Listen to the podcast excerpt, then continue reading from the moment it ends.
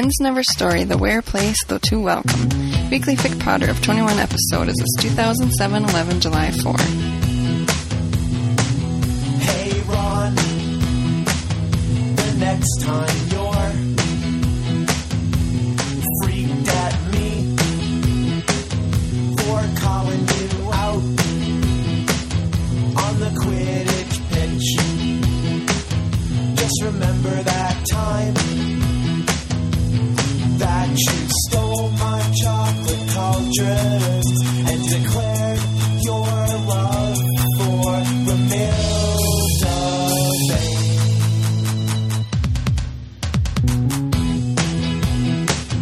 Vane. Welcome back to Potterfic Weekly. This is Ryan.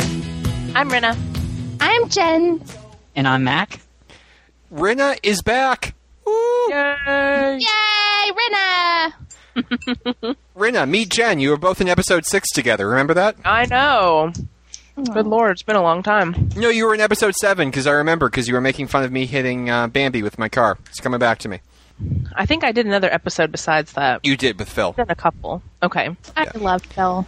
Phil, where are you? Where in the world is Bill, Bill, Bill, Bill, Bill, Bill. Where, Where in the world, is Phil? Carmen Sandiego? Just like rock out to that song in the dorm room.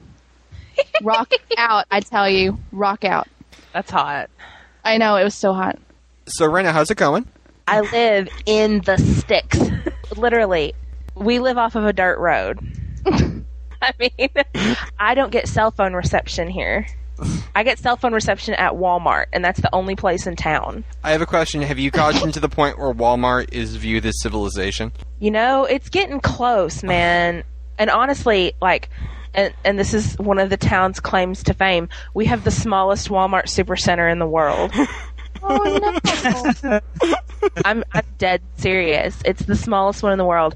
And before that, this the Walmart that they had here was the smallest regular Walmart in the world. But now it's just the smallest supercenter. It's a Walmart, and it closes. it closes. Wow, I didn't know they closed. I know. Wow. Rinna is so far in the sticks they haven't discovered 24 hours. I remember going to a Sears in Arkadelphia and being so excited that there was a Sears. Um, and I went Yeah, inside and it was a bunch of catalogs. And I was like, what Oh, the heck yeah. is this? The catalog stores. I've actually been to one. store. I was I've like, wow. Yeah, it's bad. And I found out that apparently there's a rather large Apple following here. So it's amazing. We live There's in this a what? Apple computers, like Mac. Oh, okay. I thought there was like a. I thought people there just loved apples. No. I was Jeez. envisioning apple trees. this is how nerdy these kids that we hang out with now are. There was a LAN party at my house the other night, and they played like some ridiculous mud game that's text based, and there were like 11 people here, and they all had Macs. I was like, I couldn't even believe there were 11 people in this town that had laptops. All right, here, here's my question for you. Do you have one of those signs that has the population that some old guy changes whenever someone moves into town? I'm pretty sure we do. You know what amuses me about this picture? Draco Malfoy living at Grimmauld Place. That reminds me of you living outside of civilization, and now look Yeah. where you are. yeah, it's ridiculous. I think they're going to assimilate you. Hi, y'all. How's it going? I'm. so you're like me, basically. Oh, oh, oh. We're going to get all these emails. I can't tell when Jen and Renner are talking. They sound exactly the same. Oh, oh well, I'm I sorry. busted out into my Bostonian accent the other day, and everyone in the restaurant just looked at me. Like most of them had never even heard someone with a Bostonian accent before. They're I went like, to "What are Wisconsin, you I was like, talking oh. funny for?" I'll be in New York this weekend. I will think of you, Renna. Yeah, yeah, yeah. As you ride a subway car with more people that are in my entire damn county. That'd be great if I took like people, like if we just like took like a random sampling of your neighbors onto the subway. They'd be like the people in those Star Trek episodes who come back from like the 1700s and they're on the Enterprise. like they're like, what is this place? Right, exactly. It's it's insane. You know, these people think a happening time is going to Batesville, Arkansas, population 45,000, because it's the home of NASCAR driver Mark Martin. You, you you make a left turn, and then you make another left turn, and then you make another left. Like It's the dumbest thing in all Christendom, but Okay, I just wanted to make sure it was just it wasn't just me. All right. no, it's not. I think it's about as interesting as watching hammers, but you know, I don't want to spoil your date for the weekend, so I'm not going to bring that up. All right. Well, now, hey, I think it's a little more interesting than horse racing because in Kentucky, all they'll watch is horse racing, and they only do one lap, and there are no good crashes. I went to the opening of the um, Oaklawn racetrack in Hot Springs, and I wore a really big hat. Can you send us pictures of this? I will. I will send you pictures. Sorry. I will send you pictures of my of my town with one stoplight. Start uploading them now. I'll get them by episode 38. No sh- All right. you guys, the mm-hmm. newspaper in town. There are two newspapers. One is like the actual paper, and the other one is, I swear, it's just two random yokels that have a printing press. God only knows where they got it from. First of all, the, there was an article in there about this hobo that lives in my friend Jimmy's backyard. And, and, and they actually, they said, they were like, and this guy, his name is Marvin, but um, everyone calls him Lightning, and we just call him the hobo that lives in Jimmy's backyard. But Light, he- they were like the- in this, in the article in the paper. It said he was standing on the square when what did he see but his sister's boy walking up the road in the paper, in the freaking newspaper. I qu- you know I quit I, I, I quit this town. I swear. and then his boy came up. Yeah, his sister's boy walking up the road. Honestly, that's that's the one thing I can say is that living here for just the month that I've been here, month and a half almost, it, it's really made me change my stance on hunting. because I really I never was a fan of hunting of like deer hunting before now, but now I am all for it because those morons are everywhere. Rena, I hit one at 60 miles an hour. I hope you're proud of me. I am proud of you. I'm very proud of you. One jumped through my, my mother-in-law's um, sliding glass door. Are you serious? Was the door open at the time? No, Wow. yeah, one would like freaked out. ran alongside my car, halfway down, a, like for like at least 200 yards. Just ran right alongside my car. It was playing with your car. I guess so. We sit on my back porch and watch the deer run across the lawn For fun. at night. Yeah, just because I love porches. there's nothing else to do here. And seriously, I have I have 40 television channels. My whole life has been an exercise in downsizing. That's what that's what I really think. Because I'm I'm originally from New Orleans, which had a population of like 2.4 million, and then I moved to um, Little Rock, Ar- or outside of Little Rock, Arkansas, which the metro area has about. Um, I don't even think they have 500,000 people in the whole metro. No, not area. even. And then I moved to Fayetteville, which is a great town, has a population of 65,000 people, and now I live in a in a town where, where the the we are the county seat, and the county has a population of 10,000.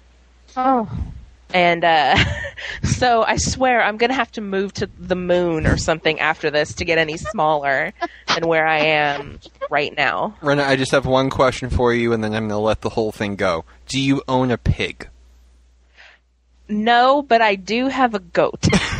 Rena, I was kidding. You own a goat? yes, really? we don't have a lawnmower. Hold on. What? Are you messing with me? No, What's the goat's name? Bernard.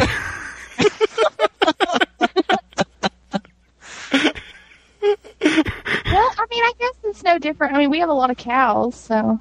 Yeah, well, I mean, he's not really our goat. He kind of like we borrow him from from our neighbor. Every week. He's a he's a community lawnmower. He is. He is. we have see. Okay, our landlord comes by and mows like the big part of our property that we're on, but we have this little fenced-in pen area for my dogs, and it's too small for him to get his lawnmower in there. And so we were having to, at the beginning, we were having to use a weed eater and just cut all the grass down with a weed eater. And then our neighbor, who's this little 80 year old woman, was like, Well, I have a dog running on the other side of my house, and I just have a goat, and I just put him in there and let him eat down the grass. Do you want to borrow him? So you borrowed Bernard the So- goat. Yeah, so one day a week we, we go over and borrow the goat. Right now, I have simple advice for you. Just just kill yourself. Brenda's my new favorite person. Ryan, be supportive. Yeah, and, and She's borrowing a goat named Bernard. I can't help her with this. Wow. I told you guys sad. I live in the sticks. You didn't tell me about the goat. I love that you have a goat that you borrow Yeah. for lawn mowing purposes. Yeah, there was a traffic jam in town today because somebody's horse uh, threw a shoe in the middle of the road. oh. Is it near Amish people? Actually, we do have a large Mennonite community here. Yeah. There's been an uprising in the Amish population in the state of Arkansas because uh, Arkansas is one of the few states in the country that will let you get a driver's license without a picture on it.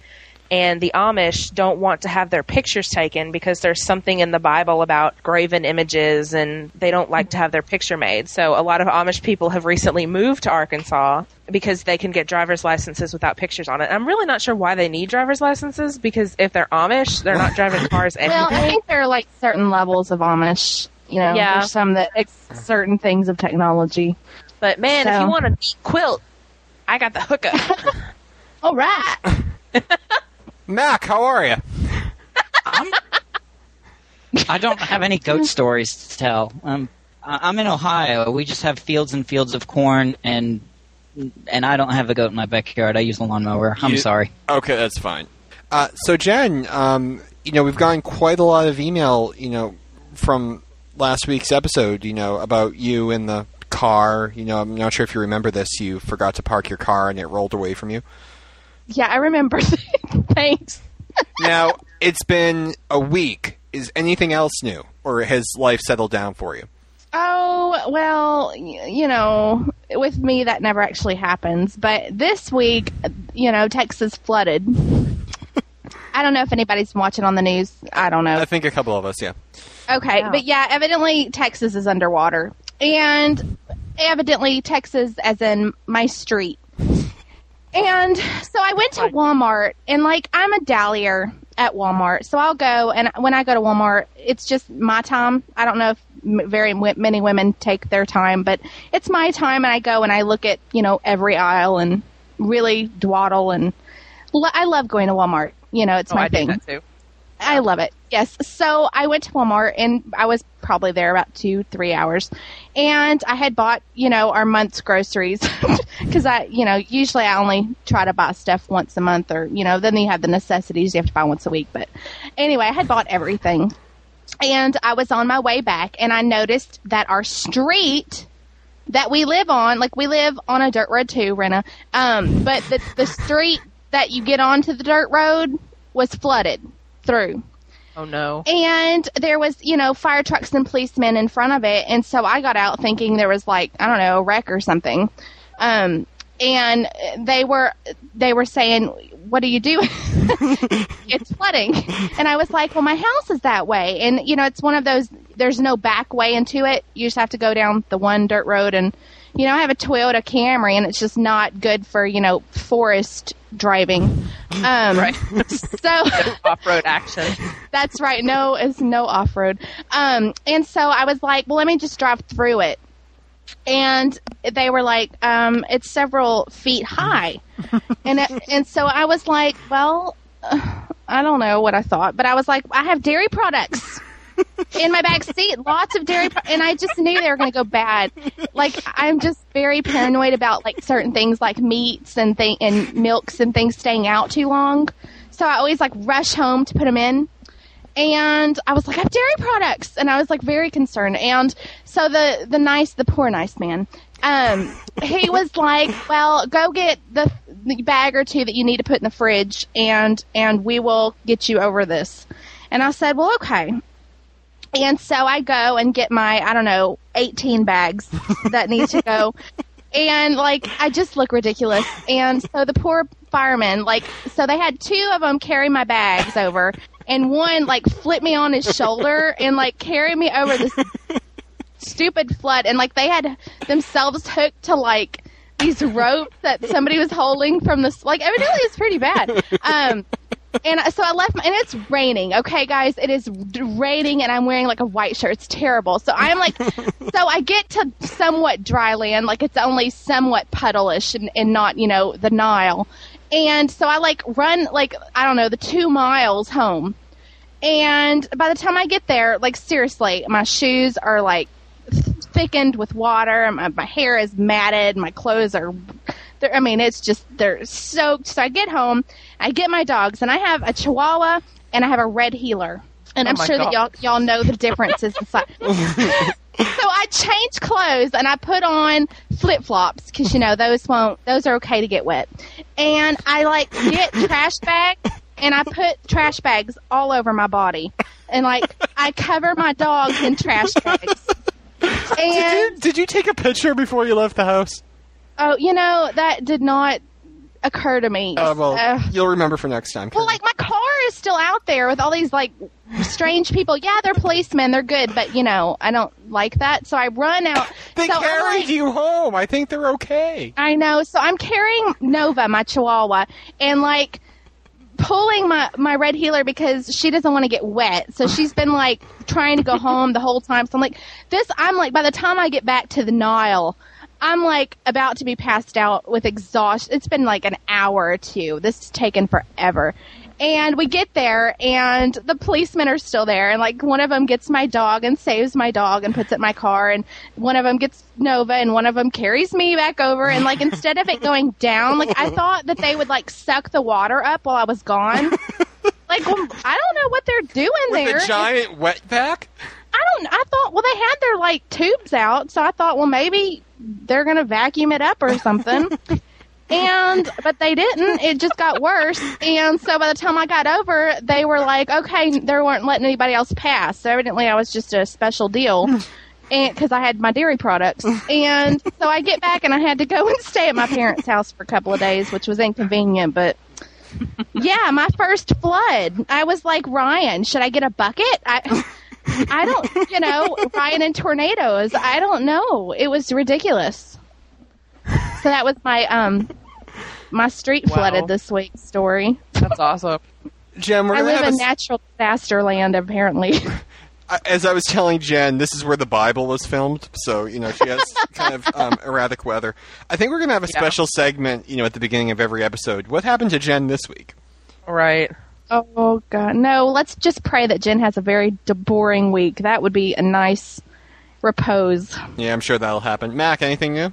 Uh, I'm moving to Philly in three weeks. Well, that's exciting.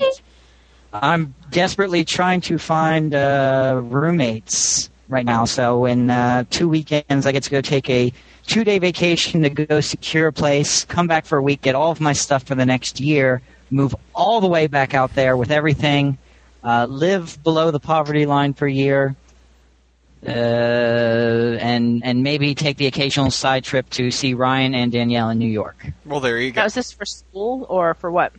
This is for the uh, Red Cross. I'm going to be volunteering through a program called AmeriCorps. Oh, you're doing So- AmeriCorps. Yeah, Wow, I that's think awesome. that's really fabulous. I think it is too. Thank you.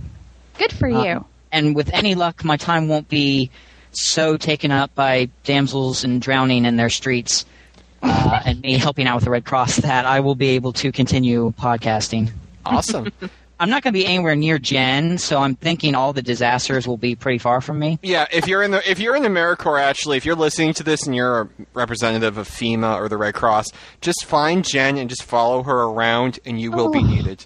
Rita, they're so mean to me. Do you hear this? I do, ma'am. It's I- so I'm I not being- can handle it. Yeah, okay, I'm being mean. I lied. Jen, but we do love you though. I know. I put up with so much though. We wouldn't make montages of you if we didn't love you. Mm-hmm. Exactly. You just keep saying that. I'm still, Enjoy your weekend away. I'm gonna have to like check in every 20 minutes to make sure you haven't deleted my password to the to the server. I can do that. No, I made sure you couldn't do that actually. Um, I have Mac over here. I have Mac over here do. turning me into Kermit the Frog. I have to be careful about my security. All right, just a little bit of news before we go on. Uh, we've made a schedule for the next few weeks because I am a planner. This episode, if we're doing our jobs well, uh, will be released on July 11th. If you are listening to this on July 11th, you've obviously missed the fact that there is a movie available for you to go see. Jen, will you be at the movie? Um, yeah, I've already bought tickets for like the first three days of showing. Rena, do they have movie theaters where you come from? Um, not in town. How far do you have to drive to see the movie? Uh, about forty-five minutes. Are you are you doing that? Yes. Do they take Yeah. goats in the movie theater? And if so, how much do you have to pay to get the goat in? Actually, I'm not sure about that. Um, my my brother-in-law is 15, and he's has already said that I'm I'm going to take him to see the movie. And then um, some friends of ours are getting married on the 14th, so the following uh, Saturday. And after at their rehearsal dinner, there will be the rehearsal and then the dinner, and then the entire wedding party is going to see Harry Potter. so, That is awesome. I love that. yes. All right, so the movie will be coming out July 11th, as will episode 21. I wonder which one will make more money. And uh, we will have episode 22 coming out July 18th, which will include an interview with Melinda. So if you have any questions for Melinda, if you have any comments, uh, you can voicemail them in to Potterfic Weekly. You can call our voicemail number. You can email us at staff at potterficweekly.com. Uh, there's information at the end of this episode about how to do that. On July 21st, we're actually going to do something which I think is kind of interesting. Right after Half Blood Prince came out, I was one of those people that never read fan fiction, and I was kind of lost and wandering aimlessly in the woods looking for something new to read that was Harry Potter, and I didn't know what stories were good. I don't know who any of the players were. You know, I was a very sad person then. So what we will be doing is we will be recording and releasing a Deathly Hallows survival guide, and it will basically give you uplifting, optimistic, really good fics to read that will just make you feel better in the event that you know that the worst happens. So that will be coming out on July 21st. So if you have any contributions for that, please contact us. Are we going to be? Oh, I'm sorry. But you sounded like Kermit the Frog. What is someone doing Kermit the Frog. What are we For real. to be. Are we going to be doing any kind of live read through, not read through, but like, you know, do you know what I'm saying I on the release Yes, night? w- yes, we will be. W- It won't be on the release night. On the 28th, we're going to be releasing our predictions and our response to Deathly Hallows. We're going to record in advance what we think will happen, and then we're going to air that after the book comes out with our thoughts. So there's no way we can get around, you know, thinking the Dumbledore is the giant squid. And we are also going to have a podcast coming out in early August. Uh, the topic of it will be the end of canon, its effect on fan fiction, and where the fandom goes from here. I'm really excited about that one. So if anyone has any thoughts on that, send them in. And don't forget, we also are doing the Order of the Phoenix review. Yes, the Order of the Phoenix review will be released uh, whenever we are able to release it, and it will be recorded whenever Jen gets back from the movie theater and Rena finds her goat. So if you have any thoughts on the movie, send them in as well. I don't lose it. I mean, I know where it is. Where is the goat right now? Next door. All right. You sure?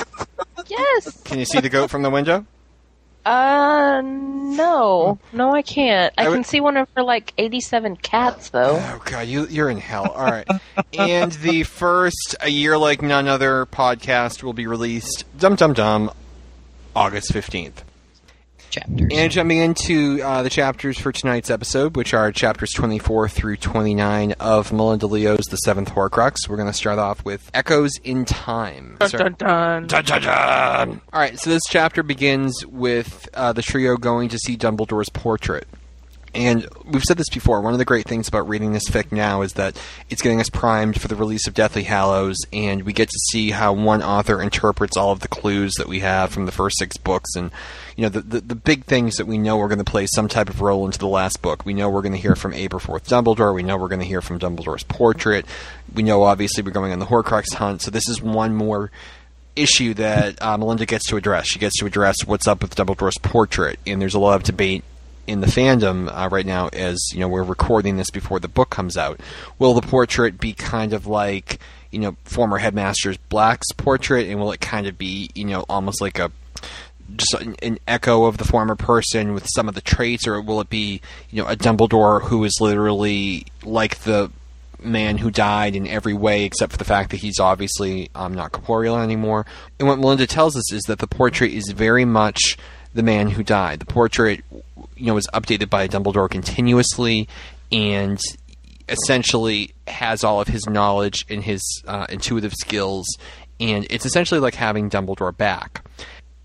I- wasn't as happy with that decision that Melinda made. I really think I would have preferred this Dumbledore to have severe limitations, to have Dumbledore be able to intuit somewhat, but really not be able to make any type of, you know, cohesive, you know, suggestions to the trio. It just seemed too much like Dumbledore's death wasn't a hindrance to Dumbledore coming back and helping. It's like he never died, and I think that they needed to really live with the fact that Dumbledore was no longer there. I just, I, just- I think that was too much, and I think it actually um, mutes some of the um, effectiveness that we see um, in Chapter 30, which we'll talk about next week. So I wasn't, I was glad to see Dumbledore. I was glad to, you know, have his presence in the fic, but I think I would have rather preferred him not to have been there as much as he was. I mean, I've I've always been kind of torn about the portraits, about how they're created and how they, you know, what of their former lives do they retain? Because in a lot of cases, you know, you don't hear the fat lady ever talk about what her life was like. Well, obviously, you don't see the fat lady very much, but you know, you d- you never hear any of the portraits speak specifically about things that happened when they were alive. They talk about things that they've seen and places that they've gone in other portraits, like you know, other locations where their portraits are, but they don't ever, you know, talk about what happened when they were alive. And I mean, I guess I've always just kind of been curious about that, and I, I would agree that it seems like this portrait is just too. He just knows too darn much. Yeah, and you know? It's it's not that Dumbledore couldn't pull that off. If anyone could keep that knowledge, you know, in a portrait and, and make sure it's available to Harry when the time becomes necessary, Dumbledore could do it. I, I believe that not every portrait is like this one, but I think that just as a plot device, it was necessary for Melinda to make sure this information got to Hermione and to move the plot along. And I feel like Dumbledore shouldn't be a plot device. I really felt like, you know, having, you know, the wise old man being able to say, look, I know I made mistakes and I know that, you know, things didn't work out the way I had hoped they would, but I know Harry that you can do this and kind of push Harry in the right direction and firm him up and give him hope. That's one thing, but being able to have, you know, Dumbledore translate, you know, the, the books and to, you know, have, you know, minute by minute, you know, advice available that's very specific. It's it's almost like he's still there. But at the same time, the portrait cannot be useful in the way that they could use uh, someone as wise as Dumbledore to actually help them when they are in the presence of a Horcrux, to help them destroy them, to battle Death Eaters in the way that Dumbledore took out the ring. Because they can't exactly pull the portrait off the wall and you know carry it around with them whenever they need a hand. So I that like would the be fact awesome if they did, though. That would be great, wouldn't it? it would be cool, but I mean, I like the fact that although I agree, I think it was a little too much of a, a help. It could have been a lot worse, and since they really don't use it excessively throughout the fic, it, I almost, you know, was willing to let it go this time just because it didn't get used excessively and because they couldn't just take it around with them everywhere they went. Um, so it made it feel like it was more just a one-time plot device than, uh, you know, a real all the time tool. it doesn't specifically bother me about this, but if you look at the story as an archetype, as the, you know, he's, this is the hero with a thousand faces. In all of these story arcs, the master has to die in order to let the student reach in and develop his full potential. And which is part of the reason why in this story arc it was pretty inevitable that Dumbledore was going to have to be killed at some point because Harry couldn't come into himself and fulfill his destiny while he still had Dumbledore around. And I feel like using the portrait like this where he has all this information is kind of a cop out, you know? when you think of what Dumbledore, the portrait, offers Harry in the fic, he offers, you know, behind the scenes assistance. He offers, uh, you know, translation services. You know, he, he he offers moral support. He doesn't come up with the plan, and he kind of is exposition king. He doesn't really, you know, lead anyone. Harry still and his friends still come up with the plan and execute the plan and do the job themselves. Dumbledore really is kind of like the guy in the background. He's like a Radar O'Reilly, and he's feeding them information, he's bucking them up, and he's sleeping with his little teddy bear, and you know, and I just think that you know even, and I think that's correct because I I don't want Dumbledore coming back from the dead and telling Harry where to go and taking that choice away from Harry and that role away from Harry. But I just think that you know there probably could have been ways to have Hermione have found the the translation book, or even have Abe do it, have Aberforth do it. He plays a role, but I think he could have done a little bit more there. I think I actually liked that they had Dumbledore's portrait because I don't know about y'all, but I'd always envisioned the portrait. Um, if somebody had a portrait done, it just slept until they died, and so when it was activated when they die, it held all of their thoughts and memories of how they were when they were alive because it's not activated until they die. You know, and so I liked that that Dumbledore knew what was still going on and i think y'all even said that y'all didn't think the other portraits talked to people very much um, but i always thought that those portraits were very very old and i think because it's different because they actually know dumbledore you know because they never come across a portrait of someone they know like this is the first we've actually seen that True. and and Mrs. because Black, of probably. well, yes, but all she does is spout how she hates everybody, and who wants to listen to that? But um, I didn't like that he wasn't used to the potential he could have been used. The only thing we really get to learn from the portrait Dumbledore is that he really was wrong about Severus all along. Which you know, and in canon, if that really is the case, I'm going to be slightly disappointed again in Dumbledore because it, I think it even says, you know, my mistakes are usually very, very large ones, um, or whatever. But to me, that's huge, and I, I hope that that's not the case. And and for plot wise, that is just my own personal feelings. That has nothing really to do with the fan fiction or canon. But I, I hope that doesn't happen. But but that was kind of disappointing. But what I thought was was mostly disappointing was that Harry didn't feel that he could talk to Dumbledore about the Horcruxes, like the things that I really wanted to know. For example, did he know that Harry was a Horcrux, or tell Dumbledore the the locket we went after wasn't real, or you know something of value? I mean, use him if he's going to be useful. Do you know what I mean? Yeah, I mean, he didn't fi- want to spare the portrait's feelings, and I just thought it was unnecessary. Yeah, I I didn't mean- understand. Yeah, I mean, he does tell Harry that he suspected that he may have been a Horcrux, and that was one of the reasons that he implied that Nagini was a Horcrux to give Harry the information that living creatures can be Horcruxes, hoping it wouldn't be necessary. And well, actually, that doesn't make sense because he had the the soul device that let him see the snakes within Harry, so he should have suspected. Although he could have just thought that was, um, you know, the echo or the connection to Voldemort, but. I mean, I- I don't want to harp on it too much, but I think that if you're going to have, you know, Dumbledore be the portrait, you've got to, you know, literally, like Rena said, you know, throw him in your backpack and bring him with you. But he did, at the end of chapter 29, give Hermione the information she needed to uh, allow Harry to create his own Horcrux. And he did provide logistical support like that. I just, my thing is, if the old guy dies, like Jo Rowling said, let death be permanent and, you know, use what he taught you while he was here. Don't bring him back from the dead to, you know, just keep uh, feeding the plot. That was my only uh, gripe about that. And I do love the part where we get to hear a little bit about Dumbledore's impressions of Professor McGonagall. And he mm-hmm. basically says, Do not mention it. It is not as if I am overwhelmed with things to do these days. Minerva is a good woman, but it is not as though she has a wild underside that would create a wonderful source of gossip and entertainment.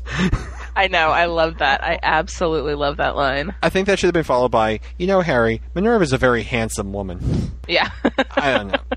That's just my thought on that. I'm I'm Albus Dumbledore. You know, I'm the greatest wizard to ever live, and now he's essentially, you know, the guy that sits in McGonagall's office and watches her knit. It's it's, it's quite sad.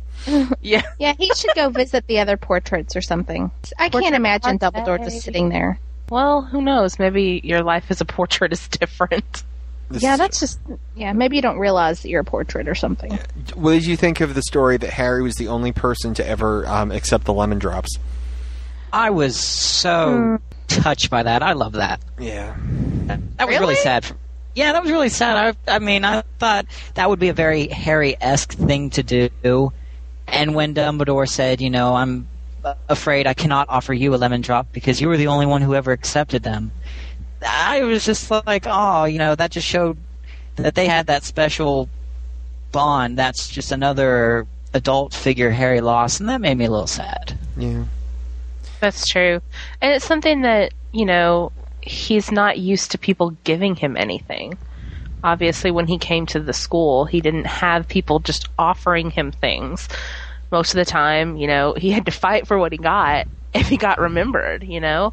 And so all of a sudden, someone just offers him something and he just takes it. And it's similar to, you know, he always took food from Hagrid, even though we know from canon that Hagrid's cooking was bordering on lethal, you know? No, that's true.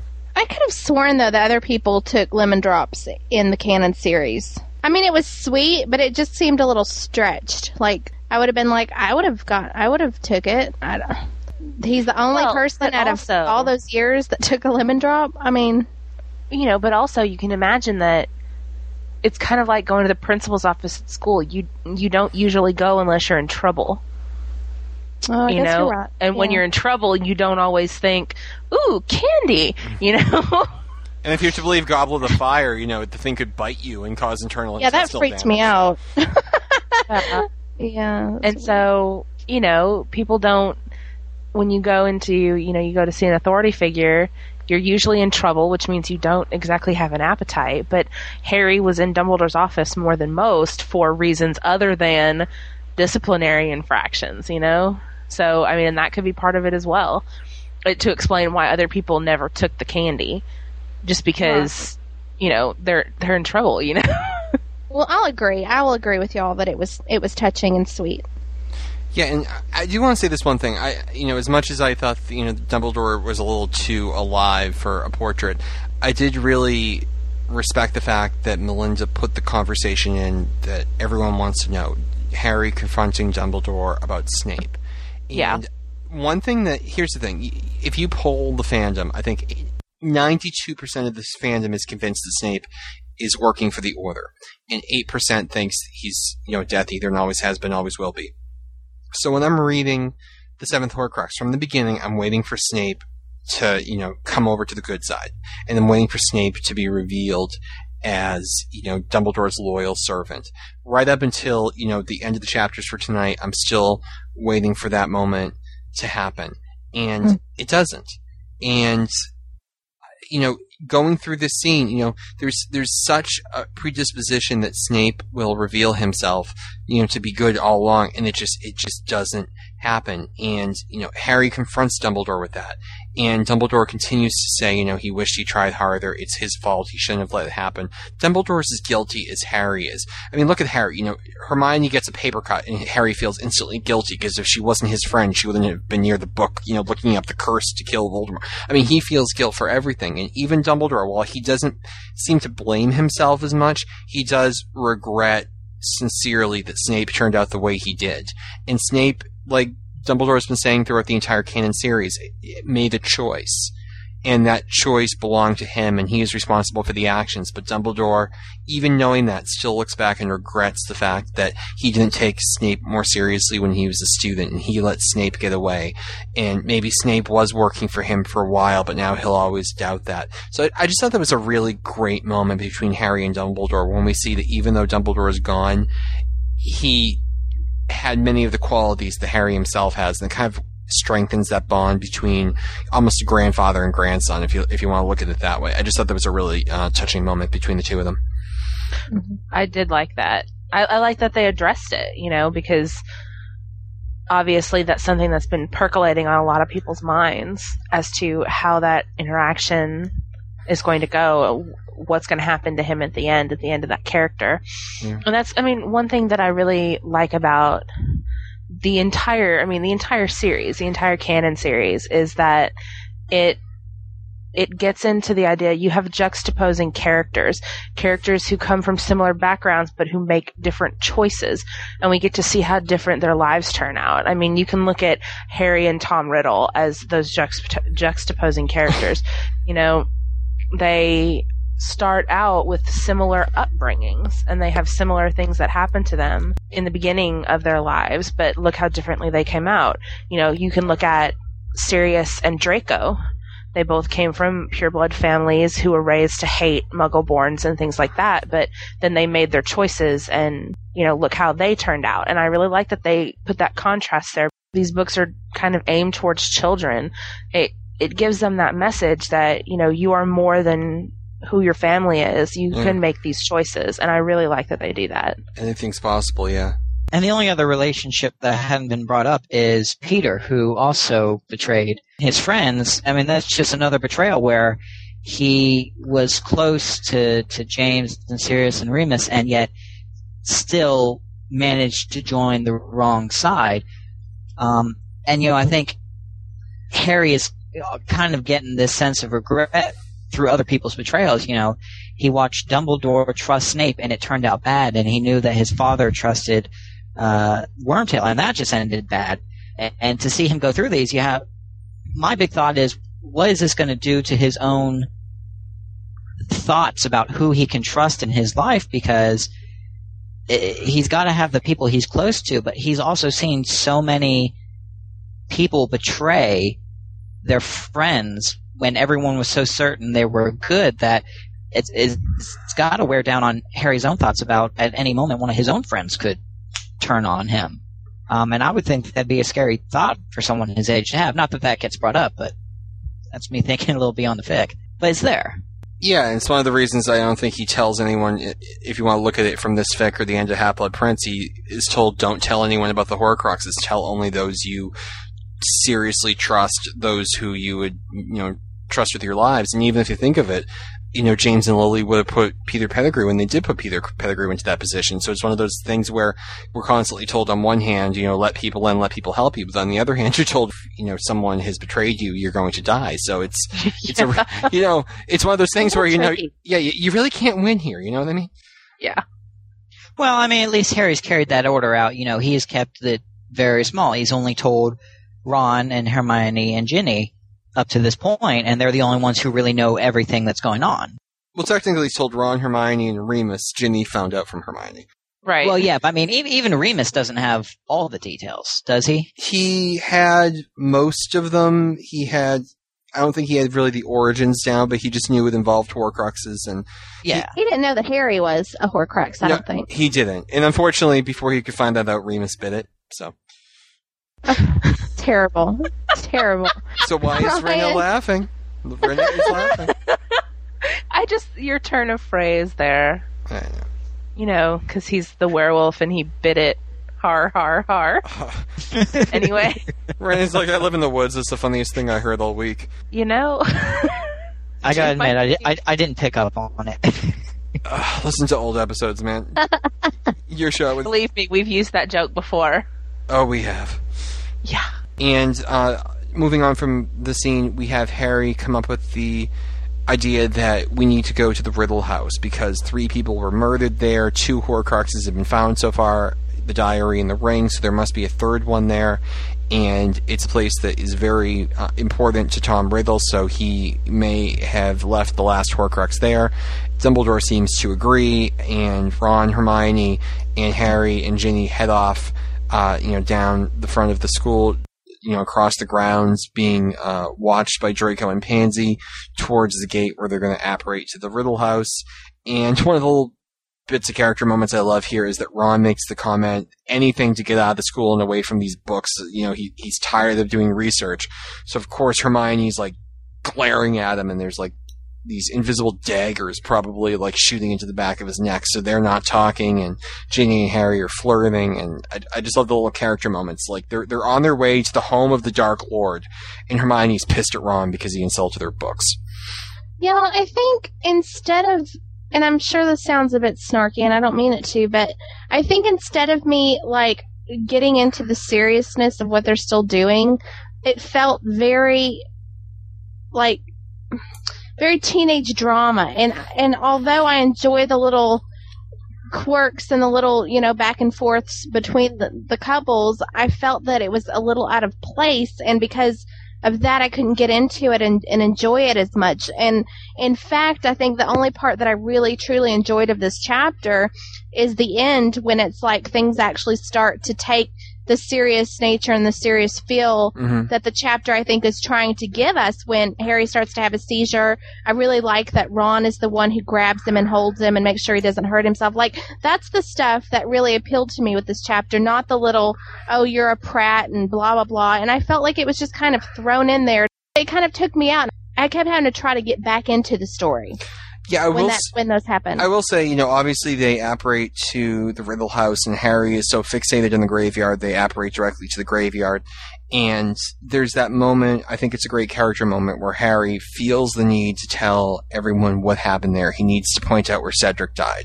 He needs to point out where Voldemort was resurrected. He needs to point out where the, the grave was holding him down. He needs, he needs to share this with someone, because it's been a private hell he's been living in for the past four years and I think I think that that was an important character moment, and I think a lot of the chapter was based around getting Harry to that point and getting him to Dumbledore and getting these, you know, moments that have you know been hold you know. And getting these moments, you know, out onto onto paper, just just just allowing Harry to have these very healing moments, you know, with his past. Although I'm not sure why, from a plot-driven reason, we we go to the Riddle House. I mean, essentially we go to the Riddle House and, you know, the characters, you know, search for a couple of minutes and, you know, there's references to, you know, Harry trying to protect Ginny and Ginny, you know, going off on her own anyway. And there's a really random moment where Harry pretends to be a vampire to scare Ginny. And Ron, of course, starts laughing because Ginny cursed Harry and Harry admitted he was sorry and it's all happening on the same day and he thinks it's priceless. And it leads up to the point where Voldemort realizes that they're at the Riddle House. And I love the language that Melinda uses when Harry starts to become inhabited by Voldemort. You know, cold calculating realization and a sense of accomplishment. He can literally feel like he's almost like a camera and that Voldemort's in his head and is looking around and recognizes the door and the desk and the atmosphere and knows instantly they're at the Riddle House. You can almost sense him, you know, calling the Death Eaters and, you know, to go there and finally wipe out Harry Potter. And there's that, like, Jen just said, the, the sense of adrenaline that, you know, pumping. We need to get out of here now. We can't apparate in the house. We need to get outside. And they make it outside. And, the, you know, the chapter ends with, you know, Harry, you know, falls to his knees and he suddenly is afraid that he's actually going to die in that godforsaken place. You know, just at the last possible moment, you know, they apparate back to Hogwarts. I think there were some very solid character moments built in through this chapter. I'm just curious. It's kind of like with the Ravenclaw Museum. I'm curious why we went there, and the only reason I can possibly think, and I'm trying to get into Melinda's head a little bit, is that if we didn't go there, and if we didn't go, if we didn't go to the museum, it would have been too simple. It would have been that Harry never would have gone anywhere unless he did, and if he did, it meant they grabbed a Horcrux.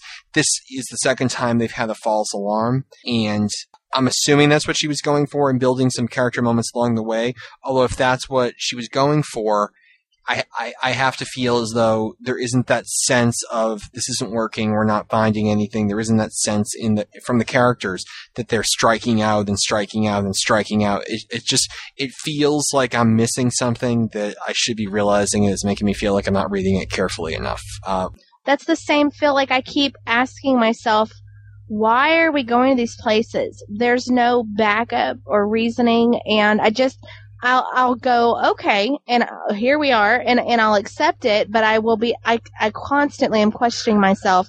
What are we doing? What was the clue? Did I miss the clue as to why we're going here? And it just seems like some of the the reasons for these things aren't aren't there. And I, I mean, I'll go back and I'll really try to read every line and try to figure out what is going on. And it's just kind of like the characters are figuring things out on their own and I haven't been included. That's how I feel a lot, um, with a couple of the places that they've jumped to to go and, and I don't know, I didn't, I thought that the reasoning for going to the Riddle House for, there was two found there and so there must be the third one there. Like, Tom, seriously, Voldemort, you're stupid. How many, what is the point of creating all these Horcruxes if you're going to leave them in a pile somewhere? I mean, Well, I think honestly, th- there weren't there weren't there weren't two found there. There were there were two created there. Is what they're saying. okay, okay, okay. That's why they were drawn back to the Riddle House. Is, is not because they were found there. It was because there were three murders on that night, and Dumbledore assumed that he created that Voldemort created three Horcruxes from those three victims, which is why they brought them back to the Riddle House. you know, obviously we know from tonight's episode that the tiara is a Horcrux. It wasn't created there. You almost Yeah. wonder if it was created at the Ravenclaw Museum and then moved to Hogwarts at some point, possibly on the day that Riddle came to apply for the Defense Against the Dark Arts job. Although that doesn't explain to me why uh, the Death Eaters were still guarding the Riddle Museum. So there, there, there are some um, continuity gaps I think that I'm just not catching up on. And I'll be the first to say when I think the story, you know, is very natural and flows very well. I feel like some of the earlier chapters tonight are choppy and then it gets really, really good. So, you know, I'm, Exactly. I, I have a lot of great points coming up later, but I just feel like a, a couple of these, like, I didn't feel like there was a purpose to go to the Riddle House. I think there were ways to bring those character moments out, uh, you know, independently. Well, I think the thing that I think about this chapter is, first of all, from an author's standpoint, sometimes you have to write the crap that feels forced, and you know it feels forced, and you hate it, but it's it's expositional moments, it's things that just need to be done. It's kind of like house cleaning. You know, you have to take care of these certain things, and you just have to kind of do it, and a lot of times it feels really forced. It doesn't feel natural at all, and you feel like okay, everyone's going to hate me for this, but you know, it's just something that you have to do to kind of move the plot along. And secondly, I mean, the thing I liked about the little, the kind of banter that they have going on in the beginning of this, or in the middle of this chapter, is because it's one of the times that we get to kind of, we're kind of forced to realize that these are still kids. You Yeah. know? Because so much of the time in these stories, they have to be adults. They have to be fight, they're fighting a war, you know? They're constantly, their lives are constantly in danger. They're, you know, on the run from forces who are much older than they are. And, you know, every once in a while, you have to kind of realize, okay, these are just kids. And, I mean, and that's kind of why I particularly like that she kind of peppers that, you know, rather juvenile dialogue in the story because it does force you to remember that these are, you know, these aren't adults who are trained and, you know, all that stuff. These are these are 17, 16, 17 year old kids who are doing the best they can and and every once in a while they're going to act their age. Brandon, I just have one question for you because I completely agree with everything you just said. I just have one question for you because I know you weren't here in last week's episode. Uh, when you were 17 years old, did you ever tell a boy that his clothes would look better on the floor? Like in the way that I'm thinking you're meaning that? Yes. Yeah. Okay, just just asking. Because me too, but I was 24 when I did it, so I just thought I, that was my thing. Because it's like, you know, I, I was thinking, you know, I'm not sure if Harry's the type of person that would try and play a joke on Ginny in the dark, but Melinda's Harry has progressed, you know, to a point at this where he obviously doesn't care anymore, and he's he's gone a lot more bold over the course of of this story, and uh, at the end of Half Blood Prince, that you know maybe he would be the type to jump out at Ginny in the dark now, uh, because maybe you know her presence in his life has brought him to that point. I don't know, but I just wanted to double check and see what you thought in the clothes story. to me, it was such a Ron spooking up on Her- Hermione in the after the end, right after the war. Yeah, You know, like why on earth would you go to Tom Riddle's house and it's serious and people are dying and it's war and and suddenly you're, Harry's like, I'm going to use my vampire voice. And also, it's kind of like, you know, when he jumps out at her at the dark, yeah, it's kind of stupid because, you know, she's not going to know what a bad fake vampire accent sounds like. You know, it's not like she's watched those movies. But also, you know, he is a character that, you know, he kind of has these, I want to call them like spastic moments where where he does he acts a lot more immaturely than you would think someone else at that age does but it's a tension breaker or that's the way it feels to me. You know they're in this serious situation they're searching for something that could possibly kill them. You know they've got this huge thing hanging over their heads. So what does harry do? He wants to talk like vlad the impaler. You know it's just here's a it's just kind of like a you know it's like a comic relief kind of thing even if it's just for himself And here's an amusing moment too. You know, essentially these kids have wands which can be used to fire off deadly spells or potentially lethal spells. Okay, if you're ever in a house with a guy with a gun, You don't jump out in the dark and yell boo at them. Yeah. Yeah. It's like, okay, you're jumping out to scare a girl. Okay, she's packing. You don't do that. Well, no, I mean, I say the difference between a wand and a gun is that a gun is used specifically for violence. Wands are used for that, but they're also used for everyday levitation and making water. I mean, I, it's so much an accessory. We're talking about Ginny Weasley. Yeah, I know. I'm, I'm just saying. although I'm in this situation, she's probably thinking more lethal spells than Yeah. everyday spells. Yeah, she's not going to wash them or like you know like dishes and stuff like that. Okay. She's going to turn the spell on them that turns them into a woman, like so many of the fine fanfics we've read over the years. Oh, OMG. And Don't there's don't get us good started. With, don't get us started. Max breaking out into hives, so I'm going to move on a little bit. Chapter 25, Scars. And with this chapter, we return to Hogwarts, and the Death Eaters are right behind the trio, and they take cover. And I thought this was a great moment where Harry need Harry and Ginny are separated from Ron and Hermione, and they realize they're never going to make it through the gate of the castle. And I just one, very interesting plot development here is Hogwarts is the last you know stronghold of of the side of of the light, and it's you know the, the headquarters of the Order of the Phoenix, and there's no guards outside to tell anybody that there's you know like a horde of Death Eaters. I, th- I found that uh, a little interesting. So one thing I thought was a really great plot device, though, was that Melinda has Harry use prongs as a way of relaying information to Ron and Hermione. It's something that you see come up again later in the chapters, and it's something that Dumbledore did to Hagrid in uh, Goblet of Fire when they find Barty Crouch Sr. in the woods. Dumbledore relays to Hagrid the fact that. Um, you know that, that they need help. So I thought that was great. I, personally, you know, just as a reader, I would have been curious to have read that from Hermione's perspective. I'm curious how you actually relay the information. Is it just, you know, like prongs darts over and like, you know, pulls Ron and Hermione in the direction of Hog- of Hogsmeade? I'm not sure how it works, but I was kind of curious about that. Um, there were a few little character moments here I thought were great too when we get to Hogsmeade um, and they go into Honeydukes you know, there's the old couple who this is probably their like first customer in two months. And it's the old couple, and the woman jumps off the chair, and she's like, "Help! Children in the store!" And of course, they have to buy something. I love that. It's like when you go into a place and the person's so happy to see you, you have to buy something, and they're literally being chased by Death Eaters, and they have to stop to buy something. I just thought that was uh, a really funny moment. And then um, as they get to uh, Hogwarts, you know, they can't get in because because everything has been sealed. I like that they bring Dobby in, and Dobby, of course, will let Harry Potter and his Wheezy through, and, and Dobby lets them into the castle. So I just thought that those two plot mo- those two plot devices felt uh, you know really fun, and they and they did seem natural. Although the fact that you know the castle is flooded with Aurors, and none of them realize there are Death Eaters outside the school, I found to be a little uh, bit of a plot hole right there. Well, here's the thing that I kind of thought about when I read that.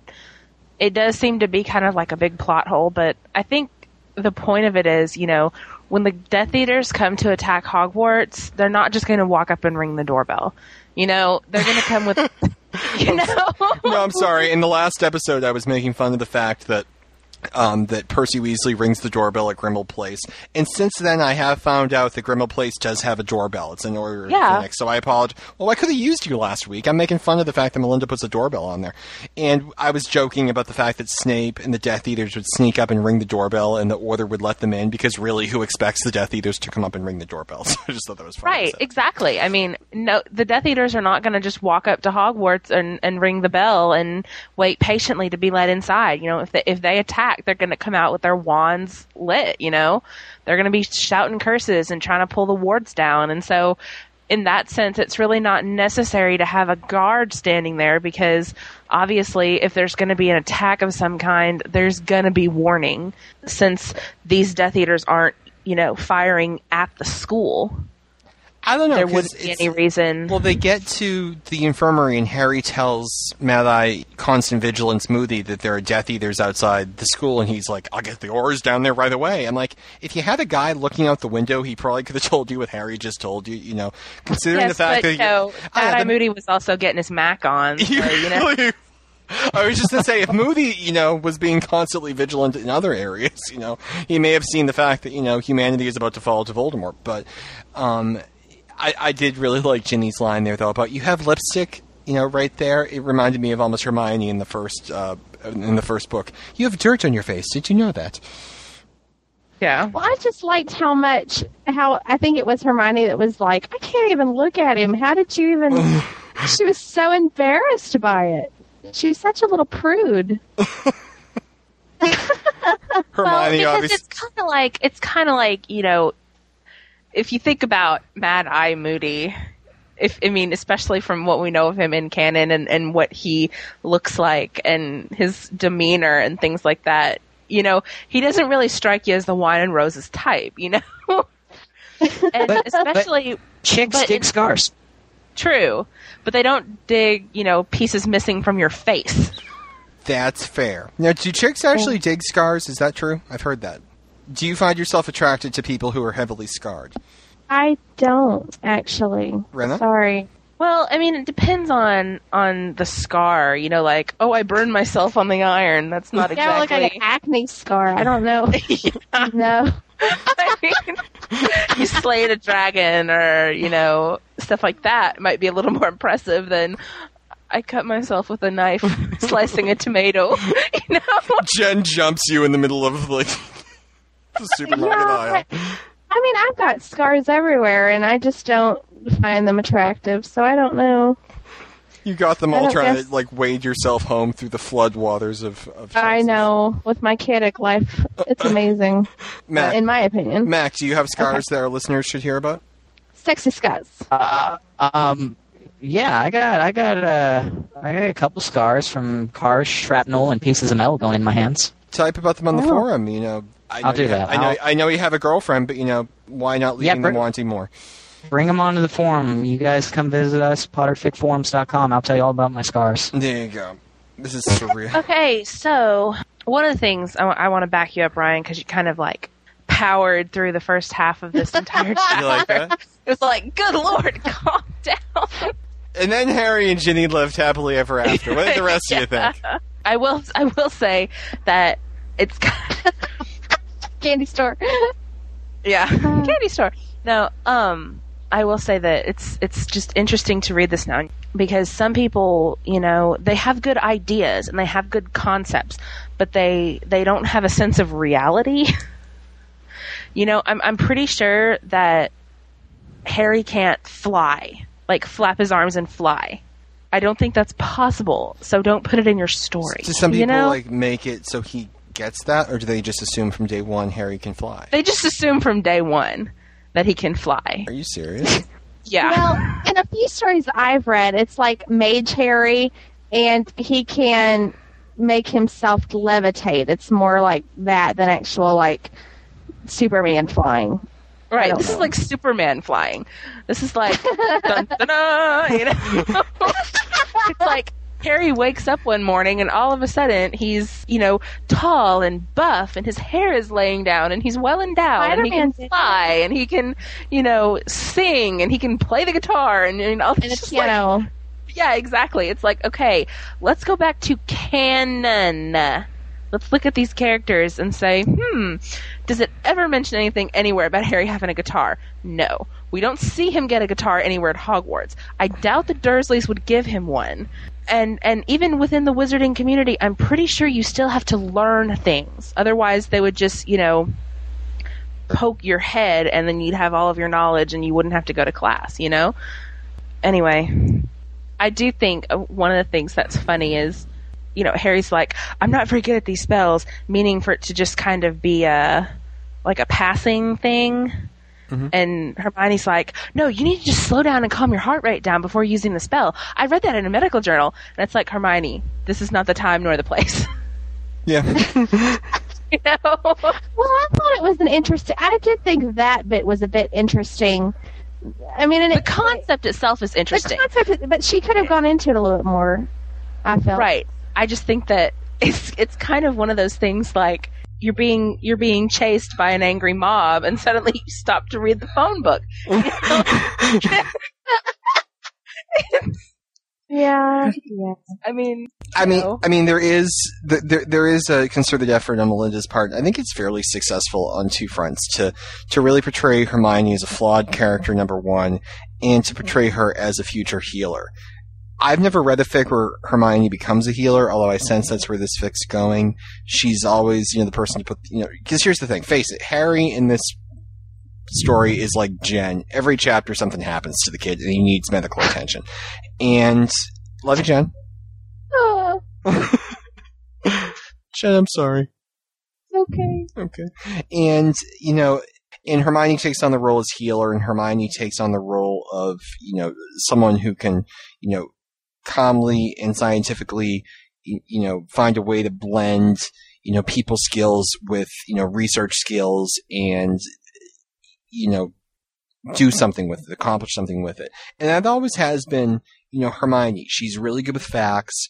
She's somewhat good with bedside manner. She's very blunt. She, she Hermione is like a doctor, and she's quirky, and sometimes you know she she forgets you know that you know not everybody you know interprets the world through books. So I, I thought that was kind of an interesting way for her character to go. Plus, Hermione is always the character who just doesn't say. I'll, I'll put it this way: Hermione is the blind date that comes on way too strong, and she doesn't know what to say, and and that's one of my complaints, I think, with the direction that Emma Watson's Hermione has taken, in that she really comes across almost like Wonder Woman. Like she's like what Rena said, she almost needs like a cape, and that's not Hermione. Hermione's a very clumsy, you know, kind of dopey people person, skilled but very brilliant person, and I think that Melinda really captures her a lot better than I think a lot of fan fiction authors, I think at least, do. I don't know. What do you guys think?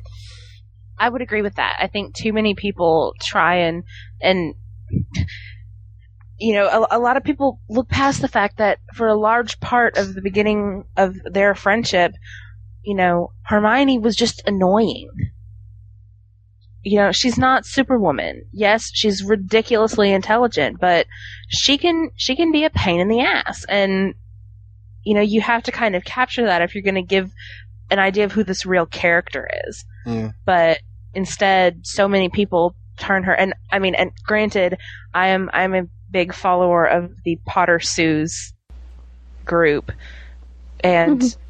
Basically they they go around and find the worst possible versions of all these characters and there have been a lot of Hermione Sues lately that are just I mean they just blow your mind how incredibly asinine these characters are. But it's like Hermione can fly and she has a unicorn Patronus and she's an animagi who can turn into a dolphin and you know A dolphin in a man in the magi in the magi. No. That doesn't seem helpful.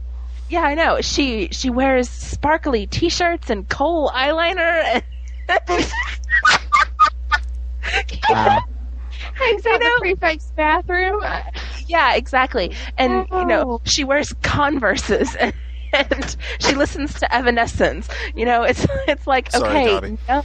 Oh God, I've read so many things where Hermione like sings perfectly, Oh, you know, yeah, and like yeah. she always is singing Evanescence. Always.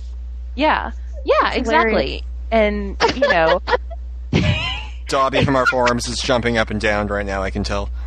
Oh, and n- it's not that there's anything wrong with the music no, no. of Evanescence. It's just you know, first of all, people tend to forget, especially the people who write these kind of characters, tend to forget that this is not a current story. You know, the action in these stories is taking place almost a decade ago. You know, Amy Lee was in like this, you know, eighth grade when this story is taking place. Evanescence didn't exist. You know? So, no. You know, they don't. so no people. No, they make me laugh. I love those fics. And, but anyway, that But, was. But completely- Melinda did good. I forgot where we were Melinda did Melinda good, did yes. really good. I thought. because she did capture the awkwardness of the character. She didn't try to make her into Superwoman. Yeah, I mean, and that's the thing. She's always like. There's some points. I, I'm actually closing in on the end of this of the story. I I think I'm on chapter 32. That makes yeah. I'm on 32, and there's some scenes where you know I, I literally want to bang you know Hermione's head against a desk because she's aggravating me so much, and that's good. If I want to hurt Hermione, it's she's being written very well because that's Hermione. Hermione is annoying. I mean, that is the character. She's, you know, you love her eighty percent of the time, and Harry couldn't live without her. But you know, the other twenty percent of the time, you really just want to, you know, just hit her over the head with one of those pull flimsy stick things that you know the Jeffersons use in that Fresh Prince episode. Like, I really want to use those. The noodles. The new, I want a noodle, and I want to smack Hermione with the noodle. Mm. Stop laughing. You know, really, that sounded almost kind of sexual, but I- anyway. I, I got that after, and I was hoping no one would catch it. But unfortunately, we have Jen in the podcast, and that just died. the one thing, did Dobby seal the the thing, the did. hole back? He did. Okay, I couldn't remember reading that, but I do have a tendency to like skip over large chunks of dialogue sometimes. Yes, he did not leave the door I open for the Death impatient. Eaters. No, it'd be great if there's like a scene after that where like the old people from Honeydews come looking for like, you forgot your food. Are you sure you don't want some treacle tart or some toasty cookies? Yeah. I have fresh pumpkin pasties. Old people are cute. We we get to the letter that Ginny write or that Harry's writing to Ginny. That's uh kind of a love you, dead now, bye. kind of You know, I actually, well, I have two questions about the letter. My first question is: Is this the final draft? If so, y- she can see through the line. And my second question, not even a question, I'm curious about the parts that Harry crosses out. He crosses out the part where he says, "Believe me, I know how you feel," and I'm assuming he crosses that out just because he doesn't want to kind of rub it in, or he thinks it's somewhat awkward. But one thing he did cross out, which I was not confused with, but I, I was curious about, was he crosses out the part after he says "I love you." He crosses out "and I always will."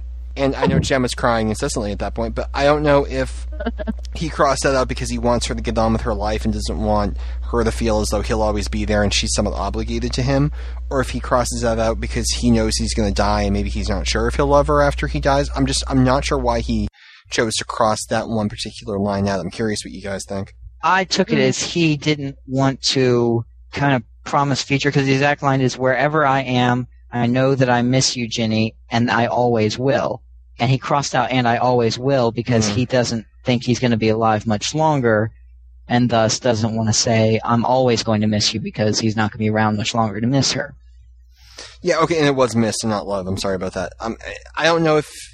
I- guess my question is: Does Harry believe there's an afterlife where he'll be loving her or missing her from the other side? I'm just, I'm just not. I don't think that comes up. I think it's just a matter of he's not trying to think of what's going to happen after he's gone. Okay. I do really like that he leaves his cloak to Ginny because it's the last thing he has of his family. He knows that she'll use it well and take good care of it. And I love the part where he tells her he wants her to get on with her life and fall in love and have a family, and then crosses out the part where he basically says, As much as I hate for you to do that. yeah. I just hate it for him that he keeps telling himself he's going to die. It makes me sad. Well, he does have, you know, part of Voldemort in him. I mean, that's, I know, but so depressing.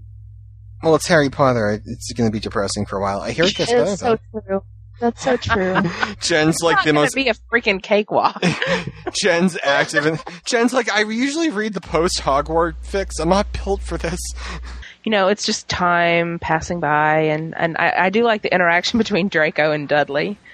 Well, before that, we have. oh, I love that. Revelation. What's the revelation? Um, about he he picks up the ring and he he studies the lightning Oh, bolt crack. scar. Yeah. Yeah, I did have a question about that. If the if the crack that you know symbolizes Harry's scar is on all the Horcruxes, why did it take Voldemort until Order of the Phoenix to realize Harry was a Horcrux? like it changes the whole graveyard scene where where Voldemort walks up and touches the scar and does his little like you know orgasmic thrill thing. Because wouldn't he be like, "I've seen this before. It's on the cup." Like it just like I don't know. Well, does he know that's on the other things? You would think he. Voldemort's pretty stupid lately. And they said it's pretty small. Like he really had to look for it. And I, you know, No, don't actually, think- that's true. I'm trying to think of one because it's. I don't know if we noticed it on the book. Um, it, it was on like the inside the ring. and It was on you know the the. We don't have the the locket anymore, but it was on the um, it was on Hufflepuff's cup. But yeah, maybe it was too small for him to even realize. Yeah, I mean, That's it's what I'm possible that Because didn't it say when they first noticed it, it looked like a small crack, not not a lightning bolt, Mm. but uh it looked like just a regular crack. And it was only when they paid close attention to it they realized it was that lightning bolt shape. Yeah, that's true. Yeah. Okay. Okay, that does make sense. And I just, well, uh, the thing about Draco and Dudley having their little chat is, um, honestly, I I could see them being friends if if they were thrown into a situation like that because they're both spoiled bullies, you know, and and they would kind of be have that morbid fascination with each other. And um, although I really think that Draco would have considered himself so far above Dudley, it's not even funny.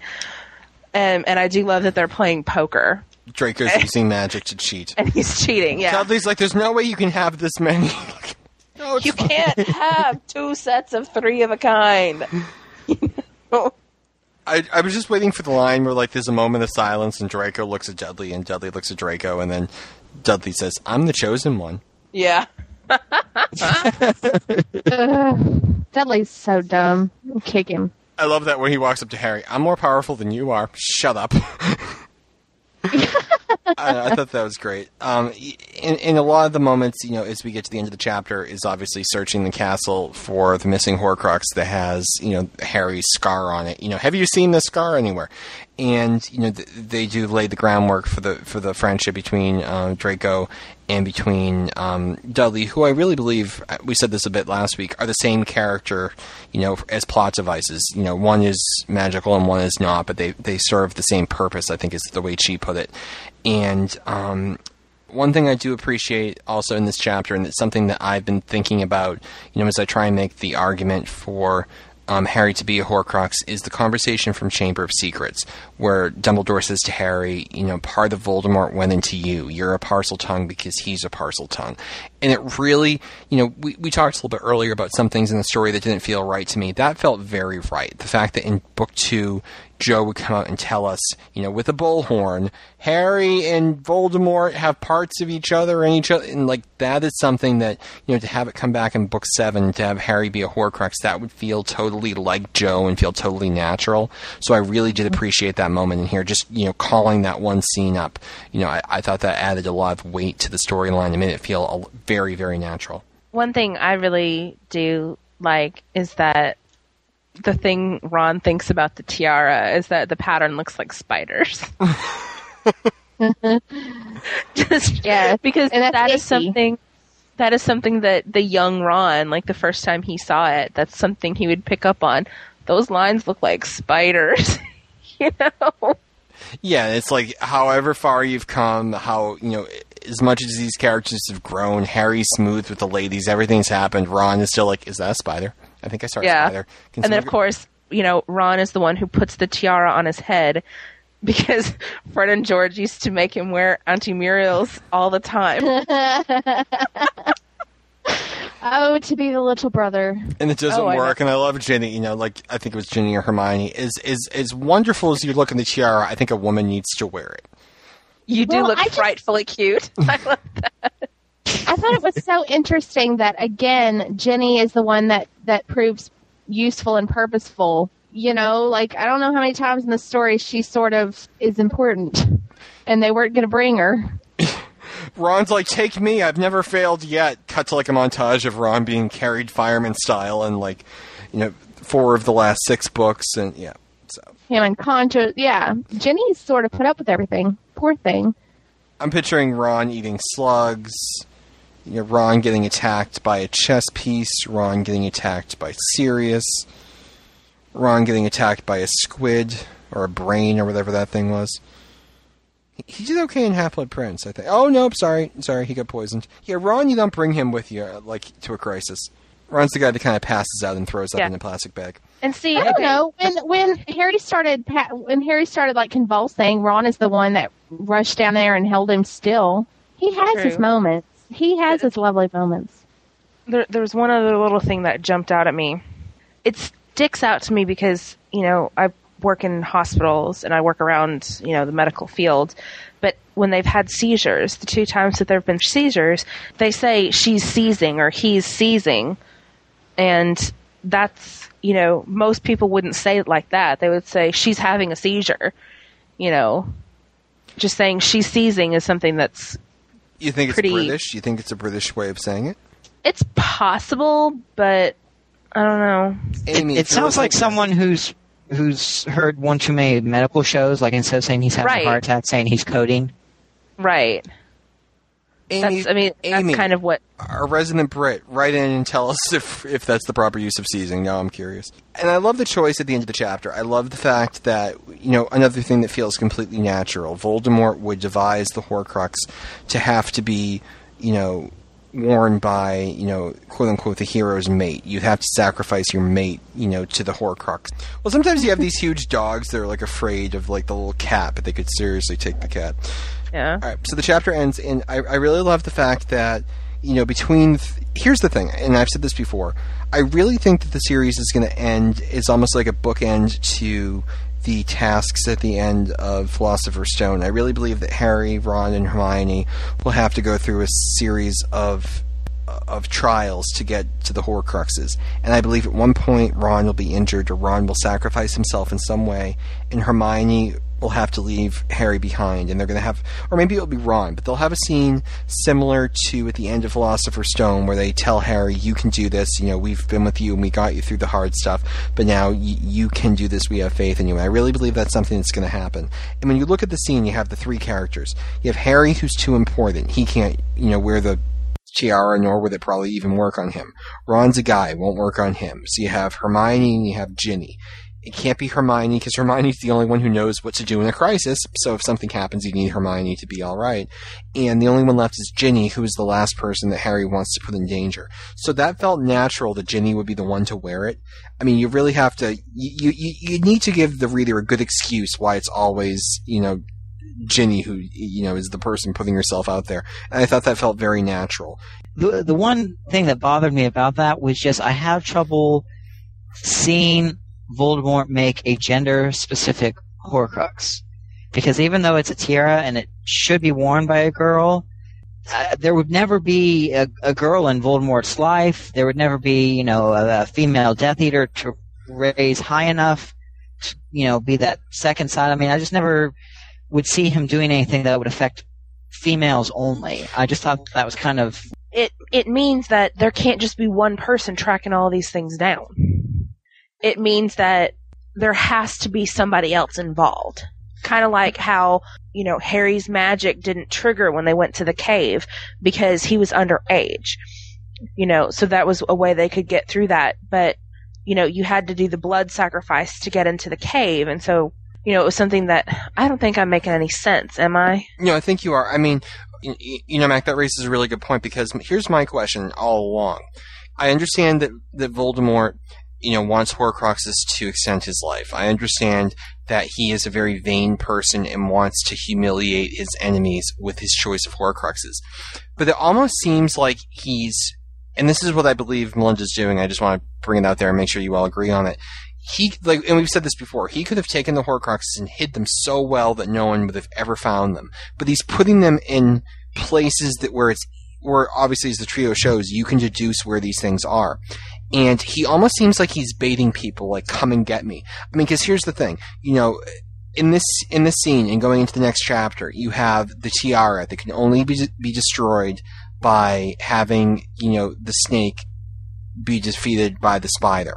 And you have to get the tiara to the spider or else it won't work. You know the cup the hufflepuff cup would only be able to be destroyed by the dragon that's right near it.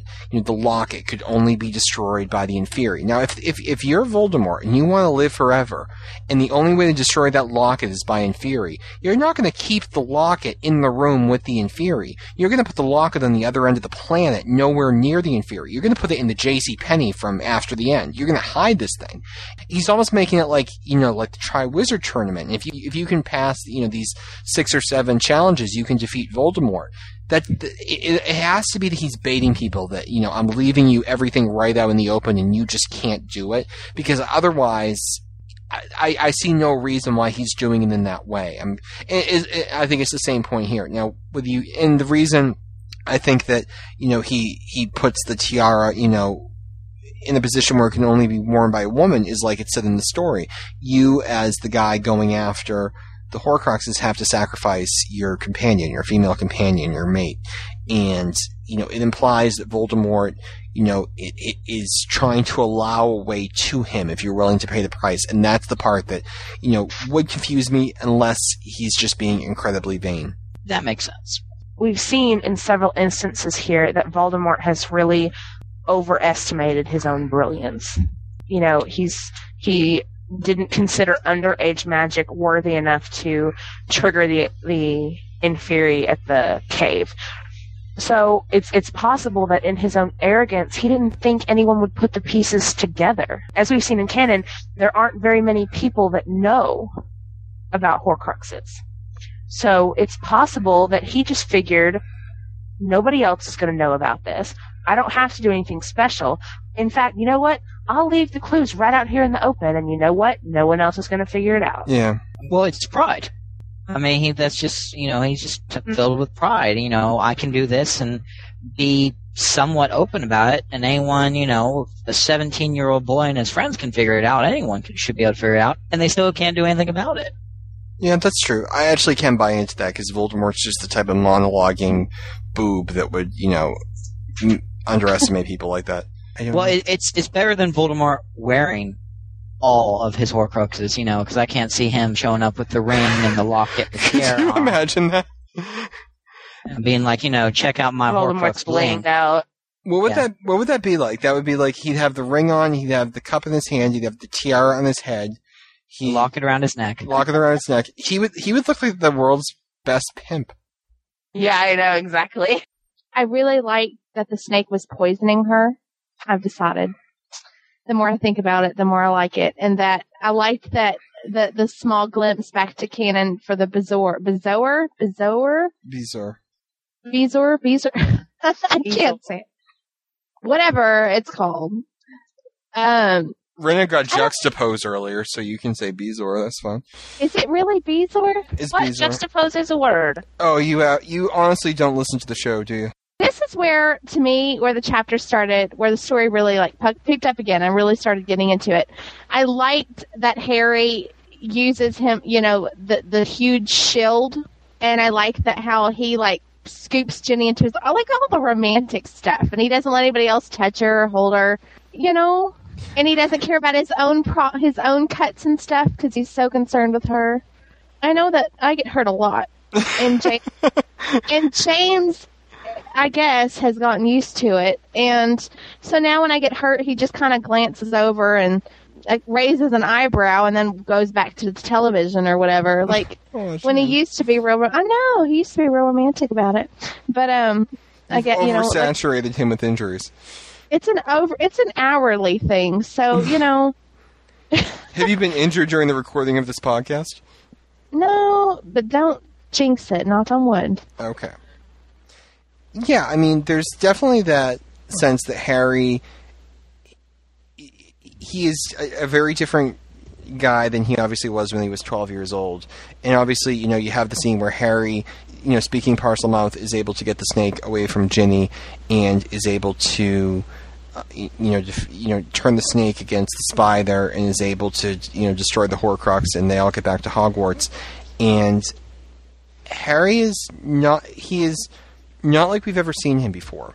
And he he knows that if Ginny dies, Hope dies with Ginny, and he knows his future will die. And Harry, you know, doesn't have much of a future anyway. So the fact that you know the the the one thing left, you know, with everything going on in his life and with everything he knows, the the one thing that keeps him going is about to die, and he knows he's not going to let that happen.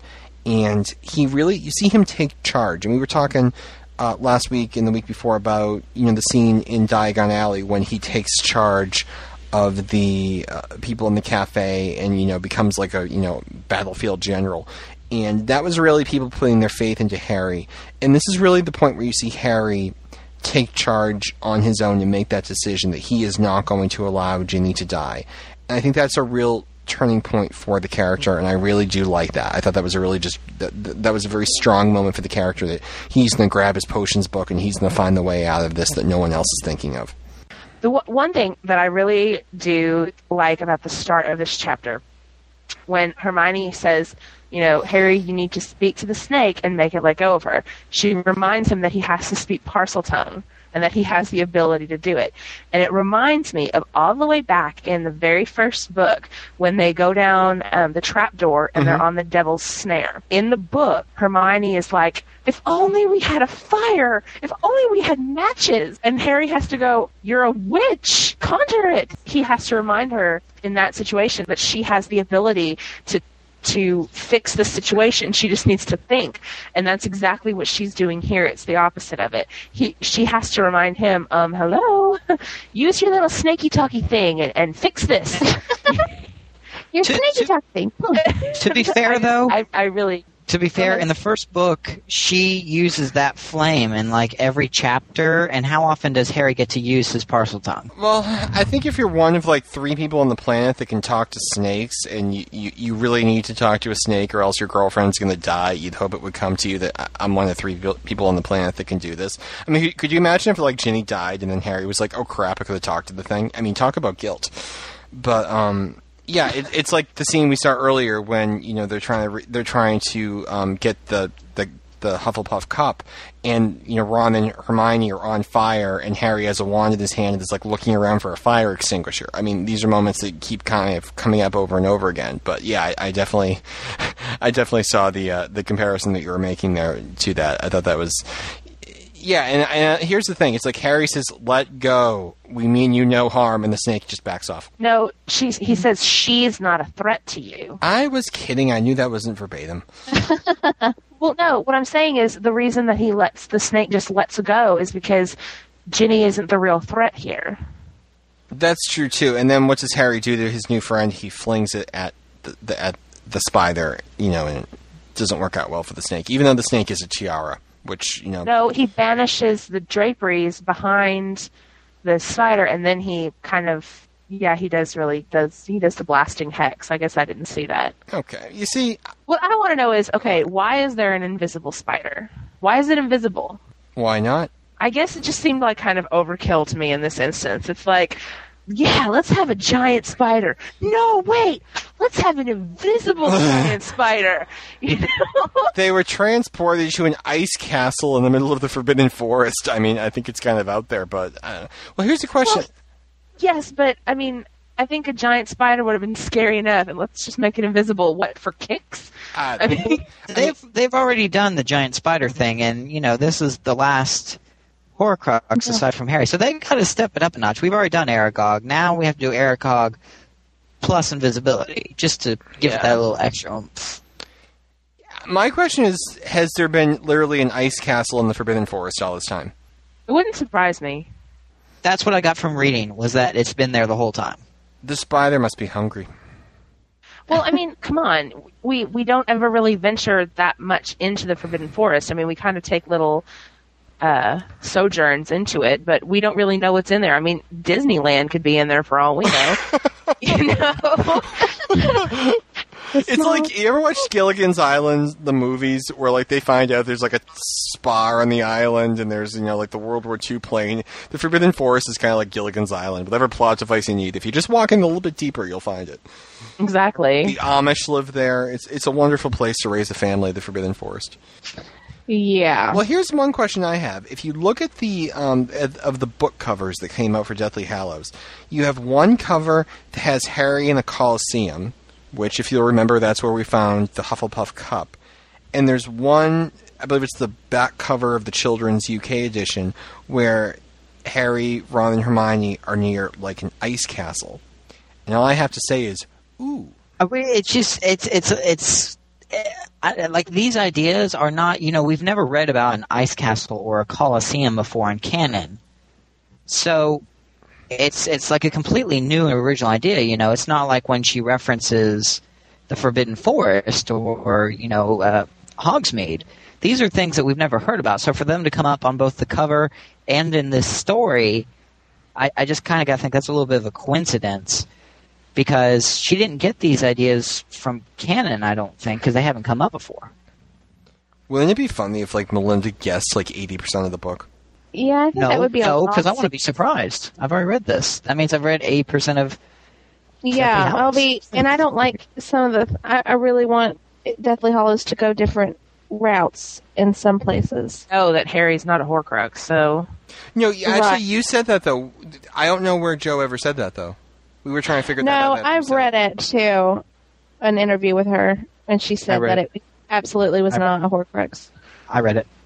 Okay, because a lot of us were trying to figure that out. I've never found that. I'm actually going to Google that because I was actually I spent like half an hour one day trying to find that. She said that something wasn't a Horcrux, but I didn't think it was Harry. No, I'm I'm I'm pretty sure there was one place where she said specifically that Harry himself was not a Horcrux. At some point in the story, Melinda references uh, when she was writing it. She referenced at some point that Jo came out and said Harry wasn't going to be a Horcrux, but she was going to go with it for the story. Oh no, anyway. because she she was actually one of the ones who said I want to know where where Rinna got that because I never found that. I'm almost I'm positive. looking. I'm looking really quickly. I know that I can find it in like two seconds.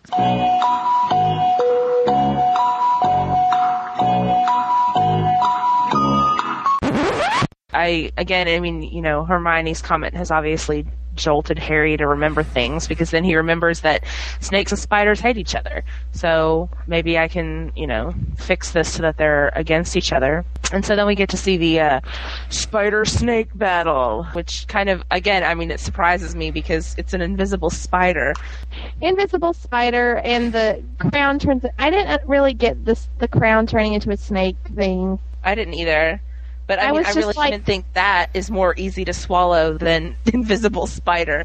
You know? No, invisible spider I could handle. I think I think a a, hat turning or tiara turning into a snake it was a little and being transported into you know the the ice castle you know next to Disney World. I mean, I.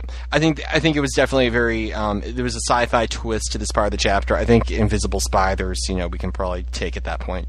So the spider and snake battle to the death of the Horcrux, and then the ice castle collapses. So so much for ice castle and the Forbidden Forest. No, it didn't collapse then, did it? Because didn't Harry go back to it later when he needed to get the uh, the spider venom?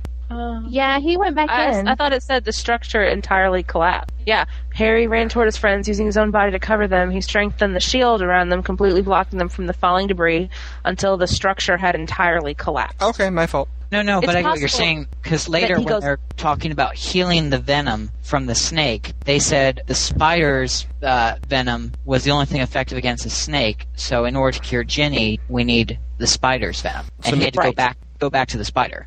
So they had to, maybe they've had to find the corpse of the spider in you know amongst the debris from the fallen uh, castle. Right.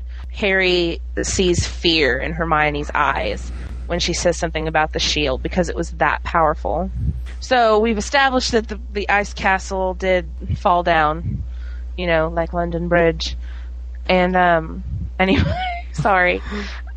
now I'm humming the song in my head. Thank you very much. London Bridge is falling down. Falling down, in this case, I suppose it would be Weird Ice Castle is falling down, falling down, falling down. Where that's Weird Ice Castle is falling that down sounds terrible. on a spider. Okay. I think we should be like on probation and not allow singing on this podcast for like three weeks. anyway, so they, you know, haul it back to the school and, you know, bust Jimmy Ginny up into the emergency room. Emergency room Go with it. Go with it. Go with it. Go into with the it. hospital wing, and they're like, "Oh my God, she's like totally poisoned." Harry's trying to figure out like her health insurance paperwork and her proxies. Right, exactly. Oh no, he's so romantic here. yes. He's like, no, Madam Pomfrey, you can't get to her. I must be here. See, okay, here's the thing. If this was happening in real life, this is what would happen. They would rush Ginny in to the emergency room and be like, "Oh my God, she's like totally poisoned," and they'd be like, "All right, fill out this form and give me your driver's license and let me take her fingerprints." And they'd go and, and process all the paperwork, and then they'd sit down in a chair and be like, "Okay, when was her last menstrual period? Does she have any drug allergies?" You know? Spoke on a regular occasion. And Harry would like hear like when was your ma- last menstrual like- period, and he would turn seventeen shades of red and not be able to talk. And he's like, "Look, she's like totally poisoned. Can we get her some medicine?" And they're like, "Yeah, fine, but first we need to know: does she, has she ever had the get chicken pox? You know? You know, is she up to date on her immunizations? You know, Is she currently sexually active? At which point Right, Molly would glare No, at Harry. Are you sure? yes. You know, and then they would they would take her back to a room where somebody would take her blood pressure and her temperature and temperature. Yes. and She's you know, and then she'd sit on a bed for four hours. Meanwhile, Harry is sitting next to her. Oh my God, she's like totally poisoned, like freaking out. Oh god, that was beautiful. Ren, I miss you. That's so true. Anyway, Oh. so And then the doctor like, comes in and says, "What happened to her?" The "Oh snake and the God, she's, giant like, spider. She was wearing a she was wearing a tiara, and the tiara turned into a snake, and it bit her. And then we flew away from the ice castle on the brooms that we made out of nowhere. And then Harry would get a psychopath. Right, exactly. No, they would just think he was on meth or something. Yeah, why don't we come have you come in the next room? No, I won't leave her. Won't leave her. She's totally anyway. So so they get Ginny taken care of and uh and Ron runs off to tell Mummy about what's going on, which is good because you know, There's a conversation you'd like to see. Our sister's been attacked by the Ice Prince. like what? Like yeah. Our sister had a run in with a snake and a giant spider, a giant invisible spider inside an ice castle in the Forbidden Forest. come quick. yeah, exactly. So then we have the then we have you know Dumbledore's portrait you know refer the case to his brother and here's the thing I'm a huge huge ginormous fan of uh, Aberforth Dumbledore from Curse of the Damned I think he was one of the funniest uh, fan fiction characters I've read in a long time he's one of those characters kind of like Rose K Brown that kind of sticks with you even though you know they're the creation of a of a fanfic author, you know, for one of many fan fictions, it's just such a great realized character. I'm not really a- a huge fan of the of the of of the new Dumbledore, the new Aberforth, as much. I think one thing I definitely like about him is he's very snarky. He's kind of like Rena but old and like a guy Right, exactly.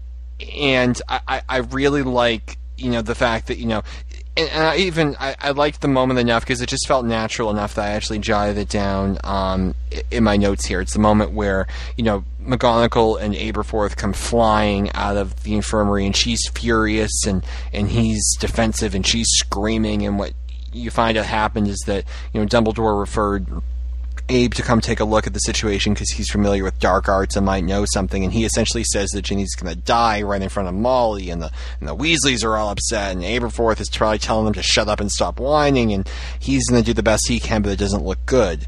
And that's what prompts Harry to go out and you know return to the ice castle. So hopefully he left a trail of Cheez-Its to follow. And Right. he, he needs to go back and find the corpse of the dead spider, and he needs to extract some of the spider's venom to, you know, because spiders and because uh, snakes are, you know, essentially bitter enemies, you know, that they're able to use the venom from the spider to destroy the, the snake venom. It's really lucky that she didn't just like double die from spider venom and snake venom. Wouldn't that You know, be great if oh, as they're yeah, injecting I it, think- she looks like she's getting better, and as they inject it, she dies? No, That would be tragic. That would be awful. serve him right. Serve Doctors him don't right. do that. And how did they get the venom out of the spider? Well, I'm I'm assuming it's the same way that you milk venom from a snake. I don't Well, personally know It's how to. it's the same way that Slughorn he took the little jars and you basically you press the jar into the the spider fang and the the venom will milk out into the jar. And their logic, which they say is they learned in potions last year, Golpe's law, which is basically about blending potions or blending poisons to cancel each other out. And that's what they're doing is they're blending snake venom and spider venom, not to double the power of the venom, but to cancel the venom powers out. I'm with Well, Matt. color me impressed. So I, I just killed that conversation. I'm sorry. That's completely fine. But I, but that's I just don't want to say. I just I did think it was very. It, it felt very natural. The fact that you know we found out in the second book that spiders and snakes are blood enemies and they are you know bitter rivals, and then that comes back to play in this what would be the seventh book, and that's something that we're able to use now six books later to save Ginny's life. That felt very natural, and that was one of the moments that I think Melinda was able to very nicely craft mm-hmm. into the story. The past three chapters that we've done are really there isn't a whole lot of discussion or debate to have because you know what we've been talking about we've all been kind of agreeing with everything that we've said. It's pretty straightforward stuff all leading us up to the end of the fic. I mean really the only big thing that's happened these past three chapters is getting that last horcrux. Well, and we Ginny know that that Snape is actually really, really bad. Yeah, yeah but but we we're- can't figure that we fear that anyways I didn't. I was hoping he would be. He it was an accident. It, it was an accident. Well, you know, I was hoping it was a um You know, he just accidentally happened to kill Dumbledore. He backed over him with his car on the way to work. Oh my god, help Albus, you alright? Starts giving like chest oh compressions. no! It was an accident. I killed Oops. Grandpa. One thing to close the chapter off with, because I think this is one of the key points. You know, like Max said, I don't think there's a lot of controversy in the chapters that we've read so far, but I do think that there's two things that we see Harry take on. He becomes a leader, not because people want him to be, but because he finds that strength in himself. He saves Ginny's life. It wasn't no one. Aberforth, Dumbledore, and you know Dumbledore's portrait, which essentially is the embodiment of Albus and you know Madame Pomfrey, even though she's probably thinking about Mad Eye and isn't thinking clearly. No one knows how to fix Ginny, and you know Harry remembers something from potions that would do it, and obviously if Snape were there, he would have thought of something. And I'm not sure where Slughorn is, but um, Slughorn really isn't around very much, is he? Slughorn ran for his life. Yeah, I don't like him. Yeah, so Slughorn ran for it, so Slughorn's not around. And the second thing is that, you know, not only does Harry become a leader, Harry decides he's going to live. You know, it's something that you see uh, very much at the end of the chapter when Harry is sitting at Ginny's bedside and he, he knows she's going to make it. And he essentially tells Ginny, I'm going to hang on for both of us. And if Ginny promised to survive and spend the rest of her life with Harry, she better damn well do it. And he promises he'll stick around too if she does. And it's it's the moment where you know essentially all of Ginny's prodding and pushing and molding over the course of the past you know year and a half of their lives together has finally taken its toll. And you really see Harry make the conscious choice that he isn't going to leave Ginny behind. Whereas, you know, even earlier, you know, this chapter, the last chapter, you know, previous chapters, Harry would have walked away in a minute and would have hated doing it, but he would have done that, you know, to give Ginny, you know, a better life. Even look at the letter he just wrote to her. He wrote her a letter saying, you know, go off and get married and be happy. He would not write that letter now, and I think that's very important. And just one other thing, I really love the fact that when Hermione is watching Harry, you know, sitting at Ginny's bedside, even Hermione knows if Ginny dies, Harry will lose hope. And it's something I said, you know, a couple of podcasts ago. Ginny in this fic represents hope. I do think it's really funny. Ron points out while they're all waiting outside of the infirmary, he's like, "Dude, we've totally done this for you so many times. It's about damn time you figured out how it feels." you know? oh yeah. Ron I has love a chair that's like molded to his body because he's been sitting in this chair for seven years, like waiting for Harry to come up. Right? Exactly. I just I I thought that was very funny. And speaking So- of very funny, as the next chapter begins, Molly will not let Ginny leave the hospital wing until she gets a family photo. It, it does it amaze anyone else that, like, you know, the, the the battle is almost lost, hope has almost, you know, been extinguished. You know, they're they're they're held up inside of Hogwarts, and the Wizarding World has fallen, and Molly is still Molly. I think that's good. It's kind of mm-hmm. it's kind of similar to, you know, the way they were fighting like teenagers a couple of chapters back. It's just, you know, it's a little thing about these people that has not changed due to the war. Yeah, I almost wonder if there's like even too much of that. I, I, it seems like everyone's life goes on as normal in Hogwarts, and it, I feel as though we're too isolated from what's going on in the Wizarding world. It's not like you know the Death Eaters have surrounded the gates, but they can't get in. It's like literally like everyone forgot about them, which to me seems a little odd. You know, I don't know what it is about things like Molly wanting a family picture and uh, that are so normal. Why it makes me go, huh? Like why it makes me lose what the magical feel about the story. Maybe it's because it's so real. Because my family's very much like that. When everybody gets together, it's all about if we can, where we're going to do the picture. But right. so so I don't know. But for me, waiting for Ginny to come to get out of the hospital and, and have her come home and and them trying to do the family picture, I don't. It just didn't seem very important Well- with what's going on. And and again, I felt that the story is stopping for ages to do something completely unnecessary and not towards any plot goal. Well, let me do this too. I'm going to play devil's advocate, even though I'm going against my own point from a second ago. You know, Harry Potter is not a story about magic. It's a story about regular people who, you know, you yes, do use magic, and magic is great window dressing, but magic never really solves anything, and magic never really, you know, does a lot of damage. You know, it, it, it's a story about choices and love and family and decisions.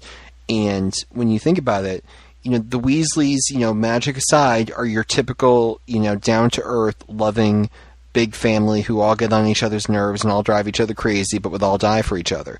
And so, so, so uh, that's how I view the family. The other thing too is, you know, we never get any, you know, scenes from the story. To my knowledge, I haven't finished the last chapter. We don't get anything from Molly's perspective. But when you stop to think about it, you know, think of Molly. Your your son is dead. You know, the rest of your family is holed up inside of Hogwarts, and you know the Death Eaters are outside, and all hope is lost. If you're Molly, you're going to be as normal as you can be because you know that people are looking to you, and if you wig out, everyone's going to wig out. So I'm actually curious if when Melinda wrote this, if she was consciously over emphasizing Molly's character traits because Molly herself would be doing that, and she'd really be, you know, trying to keep everybody calm and keep everybody from thinking about it. Eh, Maybe, and it, there's no, there's nothing to back that up. No, that's true. That's not. So I don't really accept that. I, I don't know. It just felt kind of like the aunt. It didn't even feel like Molly or the mom. It felt like Molly, the aunt, came in and decided that we were going to have a small reunion, and and then the story will go on. That's fair. Although I think if that wasn't in there, I'd be like, "What's up with Molly? Molly's not making a big deal of it." I don't know. it, it just kind of seems like a, a one last hurrah. You know, one chance to get everyone together before whatever's going to happen to end this all. Like it, it's kind of like the last chance to get everyone together because I think everyone's got a sense that the war is not going well. Harry and Ginny and Hermione and Ron have been up to something to help end the war, but not everyone's really sure what's going on. You know, they have an idea, but whatever they're doing, every time they come back with the, all these really serious injuries, mm-hmm. they're making progress, and you know, it's it's happening so frequently. This is what the fourth time they showed up with serious injuries, third Yeah. or fourth. Something like that. Yeah. That Molly's kind of like, you know, we got to get people together while we still can, because you know, next time Harry might not come back, or Hermione not come might not come back, or God forbid, Ron or, or Ginny might not come back.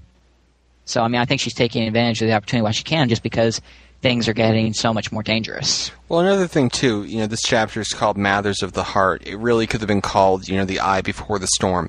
This is the chapter where, where you know, for one final time, the characters are allowed to pause and breathe because they're never going to get that chance again, you know, until you know the battle is over because everything picks up in the next two chapters, and you really see, you know, Molly being mom, and and you're trying to pull everyone together, and you have the you know the characters all pause and just reflect with each other, especially Ron and you know Hermione, especially Harry and Ginny, and you know as you know they go back to you know Gryffindor Tower, especially Dudley and uh, Harry, and we haven't really we've made fun of Dudley and and and um, and Draco, but we haven't really gotten into you know Dudley's character, and I I felt it was kind of weirdly put into the scene, you know, in the Ministry when Umbridge, you know, makes him the chosen one. But the more I've thought about it, the more that's classic Umbridge to go after your enemy's strength, to go after Harry himself, you know, as the chosen one, and to replace him with someone who is weak, who you can control.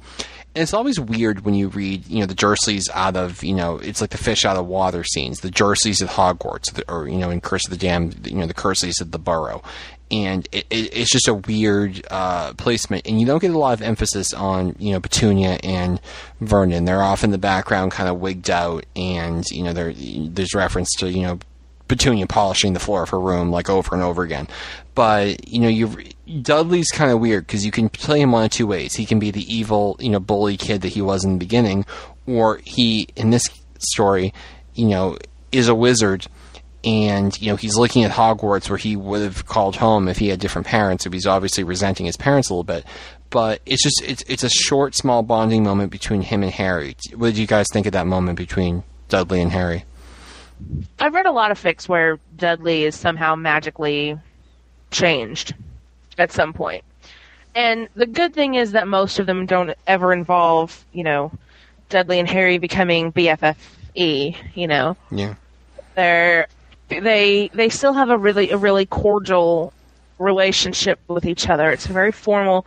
It's very forced almost, but you know, at some point in some of these stories, Dudley makes the choice. Again, we come back to the idea of having a choice, but he makes the choice to, you know, accept Harry in in not so many words. we i mean the whole thing about that conversation i, I do like it because they did seem to both mature and come to like the, a mutual i don't want to say an understanding or common ground but i mean it, it, it was like a begrudging respect almost at least on dudley's end but it was the thing that got me is you know what does dudley see when the dementors get close Yeah. and he says you know well i saw uh, your cupboard you know Yeah. only it was me inside, my parents saying that kind of stuff. And then that, just that realization, it totally adds a complete new element to Dudley's character and how different he would be if that was not his biggest fear. Because when you learn a person's biggest fear, you learn so much about them. Mm-hmm. And to mm-hmm. see that that would be Dudley's biggest fear, Well, I just thought that the Dementors pulled out your greatest fears from personal experience, and I never saw Dudley as being afraid of Harry's closet because he thought it was so funny. He used to make fun of it. I agree. And so for me, it was just not very believable because Dudley is cruel and Dudley is selfish and mean and vicious. And I would think that Dudley's Dementor, it would make him see something like, um, a wor- you know, some like his parents praising Harry only, or, um, I mean, here's Well, that- you know, that is what he sees. I mean, only the reverse. He doesn't see them praising Harry, but he hears them saying the same things that they always said to Harry about him being worthless and no good and useless, saying to him and taking away his possessions and stuffing in the cupboard.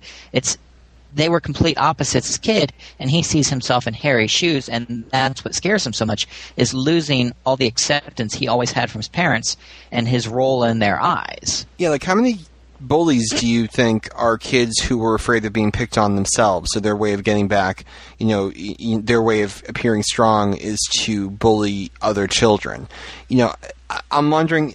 I saw this as a bit of character growth for for Dudley in that you know while the canon you know frankly you know has him as you know this torpy little bully you know this is fan fiction and fan fiction gets to spend a little bit more time fleshing these guys out you know how the author wants them to, to appear you know is it possible that Dudley's a kid who is afraid of being abandoned he is afraid that what happened to Harry will happen to him. So his response is to completely, you know, turn against Harry and everything Harry stands for and to be the ultimate bully so that he is actually fighting, you know, like I'm not Freud here, but, you know, or I'm not a psychiatrist here, but, you know, is he rebelling against that which he fears the most? But here's the thing: I thought the Dementors made you relive your worst memory, not your worst fear. I guess so. I think that's what, Boggarts are your greatest fear. Mm-hmm, that's the true. Dementor is your worst memory. So I can't imagine that Dudley could think that because he would have never had a memory like that. I mean, Harry remembers. You know, when he gets around Dementors, he remembers his parents dying because that's the worst thing that happened to him. It's not mm-hmm. because he's afraid of it, but it's because it's the worst thing that happened to him. That is the one the problem I have with this scene is because Dementors don't bring out something that you're afraid of. They bring out something that That's has a good happened point. That's a good point. and I'd be interested to hear Melinda's response to that. I will say though that you know that aside, you know, I, I do think that was a- really solid character moment for Dudley. Maybe the implementation of it, you know, Dementor versus Boggart was a little, you know, muddy. And obviously, Jo said we're going to find out what Dudley's worst memory is. Um, yeah, I don't know. I don't know. That's that. I, I really can't argue with that. Yeah, I. I'm curious now. Hmm. Melinda. And I do, I do like how the scene ends. Like you said before, Harry and Dudley are, are actually bonding for the first time in their lives, and, and and Dudley references Voldemort and says, you know, I saw, you know, you know Voldemort, and you know he wanted to kill you, and he just looks at Harry and he's like, you make big enemies, and and from from Dudley, I think that's actually a compliment, and and Harry just laughs, you know, just to be Harry, you know, it's like the understatement of the year. I just thought that was such a great line. He was just letting some steam go because he laughed a lot. And and but I didn't understand Dudley's reaction to it. How he starts glancing at him the way he used to and like running off. Well, it's an odd reaction. You're telling someone that you know dangerous people want to kill you, and you like laugh maniacally. I mean, it's it's not what you would expect someone to do when you say that. So now Dudley is confused. He doesn't know what's going on. He's on Harry's home turf. So what's he do? He, he goes back to who he normally is and becomes you know the bully. So it's like the little moments closed up in and of itself. You have it, but but it, but it kind of goes away. They decide the girls decide that they haven't been spending enough time with their men and that they're to give they're to have dates with them. And so they each claim an area of the castle and Hermione this this made me laugh because Hermione claims the kitchens for Ron, which which I thought was funny. Um and romantic, but Ginny but I think Harry was it Harry that complains why do they get the kitchen? And He doesn't that get it at first. Yeah. he doesn't get it, and they go up to the room of requirements, and I'm like, dude, you got it so much better. Yeah. I mean, because I've always envisioned the kitchens as kind of cramped because the elves work there, and so it's all small. I, Oh I no, don't I know. think it's, it's I- actually written. It's the size of the Great Hall, but it's it's directly below it, and it's got the four tables set up underneath. Where the t- I hope I'm not really. getting this from. No, that's fanfiction. right, that's Is that right. right? Yeah, and the, and the four tables are set up, and they set the food up on those tables, and they like snap their fingers, and the house elves send the food up to the tables right above them. Oh, that's not how I envision the kitchens at all. But I'm Yeah, sure that's plus, right. It's the school year, and there's no school, so they're probably not fully staffed on the elves. In fact, they probably have some privacy in the kitchen. Well, that's true. Well, anyway, I thought it was sweet and romantic, and you know, so they go up to the room requirements, Harry and Ginny, and it's a beach, right? Yeah, it is a Yeah. beach, and it's yeah, it's like one. It's like one fine day. It's like one perfect day before. Oh, I get to say it. It's like it's like one perfect day before you know the, the proverbial sh- hits the fan. Um, I really thought that they might have sex here, and they didn't. you were really hoping, weren't you, Jen? Dude, I know that they're kids, and I it's wrong and bad, and but I did. I really thought for a minute when Harry throws it out the window that they might. When Harry You know, throws I it mean- out the window. With his woes about how he's going to die, I'm surprised with all. And you know, to be honest, there's so much teen angst in this in this fic, and to be honest, I was just positive he would pull the "Well, I may not be around tomorrow" card, or you know, I was just waiting for that line. He pulls the "I need something to live for and to come back to" card. but he, No. he didn't. No, No, but I have to agree with Jen because this is really kind of like his last chance. They've gotten rid of all the Horcruxes. They're finally alone. You know, and Harry realizes that his time might be short, and it's not. He's, you know, hey, I'm might not be here tomorrow, baby. You know, I'm going off to war. What are you going to do for me? But this is really kind of like their last romantic moment, and you know, they've matured enough in their relationship to go all the way. Yeah, And you know, no, I what better that- place to do it on a private moonlit beach? No, I agree with that, but I'm going to disagree with one thing. I think five or six chapters ago, Harry would have done just that because he would have felt like this is like the end of his life. I think he's trying to give Ginny good memories just in case, and I think he is not you know, believing that he's going to come back. He hopes he will, but he's determined now to do everything he can to come back. And I think, you know, that bedside scene when Ginny was in the infirmary, what that scene left us with was a Harry who has determined he will do everything he can to come back to Ginny. And if that means he's not going to sleep with her till he gets back because that's one more thing he's going to will himself to survive for, he'll do that. And I thought that was the difference between the Harry of, you know, Diagon Alley and the Harry, you know, of Albania and the Harry we have now. He's coming back. If he can help it, he's coming back. And I think that he's finally believing that himself. And that was one of the notes I had down here for earlier in the chapter. Harry, you know, is at that point in his life where he is admitting to himself he's afraid of dying alone. And he's wanted to do this alone for the longest time to spare everybody, but he you know is afraid of dying alone and he knows he needs his friends to get him to the point where he can do this by himself. He needs his friends you know for cover. He needs his friends for backup. He he cannot do this by himself no matter how much will he has so i think he's admitted that he's going to use them but he also he's coming back Yeah, well, I can't. I'm not surprised they didn't have sex because you don't like sex on the beach is not as romantic as it sounds because you get sand in places that it really shouldn't be. oh really It's so true, though, probably.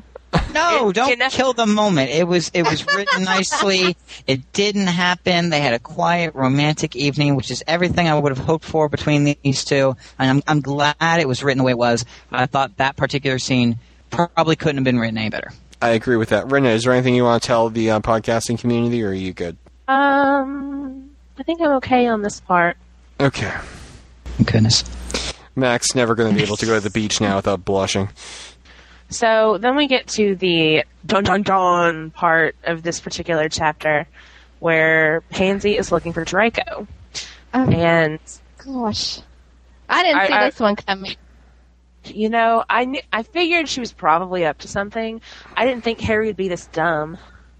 well no i thought that Dude, let's go wandering out on the grounds with someone. No, Yeah. she she was standing there as he walked by to go to Hagrid's hut, and she was trying to lure him into the woods, and he wouldn't go. So she pulls his wand, and he Expelliarmuses the wand, and that's what I mean. I I think she actually literally outsmarted Harry. I mean, I would have done everything she did. I wouldn't have gone into the woods. I would have disarmed her. I mean, how like he he notices she's wearing gloves, but I don't think he realized that the gloves apparently prevent the Portkey from activating. That's Well- true. Yeah, I mean, he was really trying to be very safe about this. I mean, he he wasn't going to follow her. He tried to disarm her. He tried to take control of the situation, and I think that situation would have gotten the best of just about anyone because they weren't expecting. They might have even expected Pansy to betray them, but not to to pull a Portkey out like that and and take them right away. I mean, that was really clever. I was I was, I was really. Uh, I'm as, as soon as I got to the end of the chapter, I knew what was happening. Well, Because as soon as you got to that last part about being Porky, you're like, I know exactly where he's going. Yeah. And I like where they took the story from there too, where Harry's decided, you know, on the inside that he's going to come back, he's in the fight, he's going to spend his life with Ginny, he's going to do everything he can, he's not even going to sleep with her until he gets back. And Ginny's response is, "Oh my God, that bastard left us behind, and he he's been, you know, trying to say goodbye to me this whole week, and I get it. That's why, you know, he, we've been, you know, having all this quality time and." I- I love it. She marches up to the wardrobe and knocks, and Ron and Hermione are half naked inside. And she's like, "Get out! I have news!" And Hermione comes out with like you know her blouse on inside out, and Ron's all disheveled. And I just, I, I just thought the moment was great where they completely misunderstand him, and they think he's gone off himself to be the hero, which he probably may have done anyway. And and he's really been kidnapped by Pansy. It's Yeah. something that they wouldn't really expect. I was shocked. I was surprised, and I thought, you know, because I mean, she had the tears in her eyes, man. She was laying it on thick. That is Good true. little Death Eater actress. Say it, Jen. Come on. I kind of was cheering when she died, even though I sort of felt sorry for her. It was sort of a, I don't know, it was sort of a the Pettigrew feeling when he died, and after the end, like I really felt that she deserved it, and yet I felt sorry because she was just naive and stupid. Well, that was the thing too. It's like you hate her for what she did, and she turned Harry over to Voldemort. But I was listening to a podcast today, and they said, okay, if someone says sign this piece of paper and sign, you know, your best friend's death warrant, and they put a gun to your head, would you sign it? And everyone wants to say, of course I wouldn't sign it. I'd let them shoot me. But then, you know, some part of you would say, okay, if I don't sign it, they're probably going to shoot them anyway. So, you know, how many of us would, would do the weak thing? You know, no one wants to say, okay, you know, if, if I love someone, you know, and I wanted them to be happy, I would sacrifice an innocent boy, you know, to get that. But how many of us would if, you know, if faced with that circumstance? And I think that what Pansy does is she's given the choice, you know, you've lost Draco, you can live by my side or you can die. Pansy chooses to die. And she may have Yeah. made an awful mistake to get there, but she doesn't run. She doesn't cower. She says, I am not living without Draco. And Voldemort in cold blood kills her. And you have to give the character at least that. She stood for something. You may disagree with what she stood for, and you can certainly disagree with the means that she used to get what she wanted, but she stood for something. True. Well, and Very earlier true. in the fic, they Well, compare sort of. they compare Draco and Pansy to Harry and Ginny, saying, you know, we're in very similar situations here.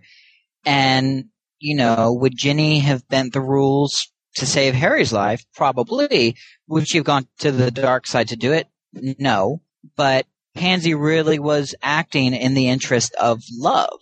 Yeah. I mean, real, genuine love. And as far as motives go, you know, you know, Pettigrew was a coward doing it for fear of his own life, which I think is worse than what Pansy did. Even though she went the wrong way about them, they were based on love, and it's slightly harder, very, very teensy tiny, slightly harder to hate her because of that. Yeah. Um, even though Draco is a prat, and Yeah, I mean, and it's not, Pansy doesn't lead to anyone's death. She almost does, but she doesn't.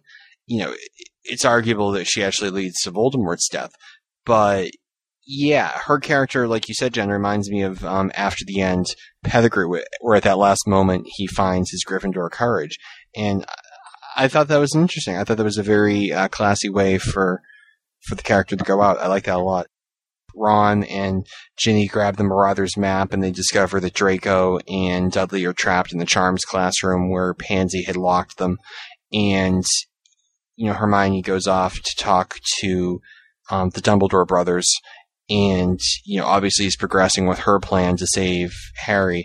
And I just, to back up, I know it's probably a couple chapters ago. I love that Hermione refers to, and, and they all do, they refer to it as the seventh Horcrux. They don't refer to it as Harry. And they even say, you know, back in Dumbledore's office, you know, we need to find a way to deal, deal with the seventh Horcrux. Well, Harry's standing right there. It's kind of like the, it's kind of like the nice way, it's kind of like ethnic cleansing. It's like a, it's a nice way of referring to something terrible to try, because somehow that makes it feel better, even though it doesn't.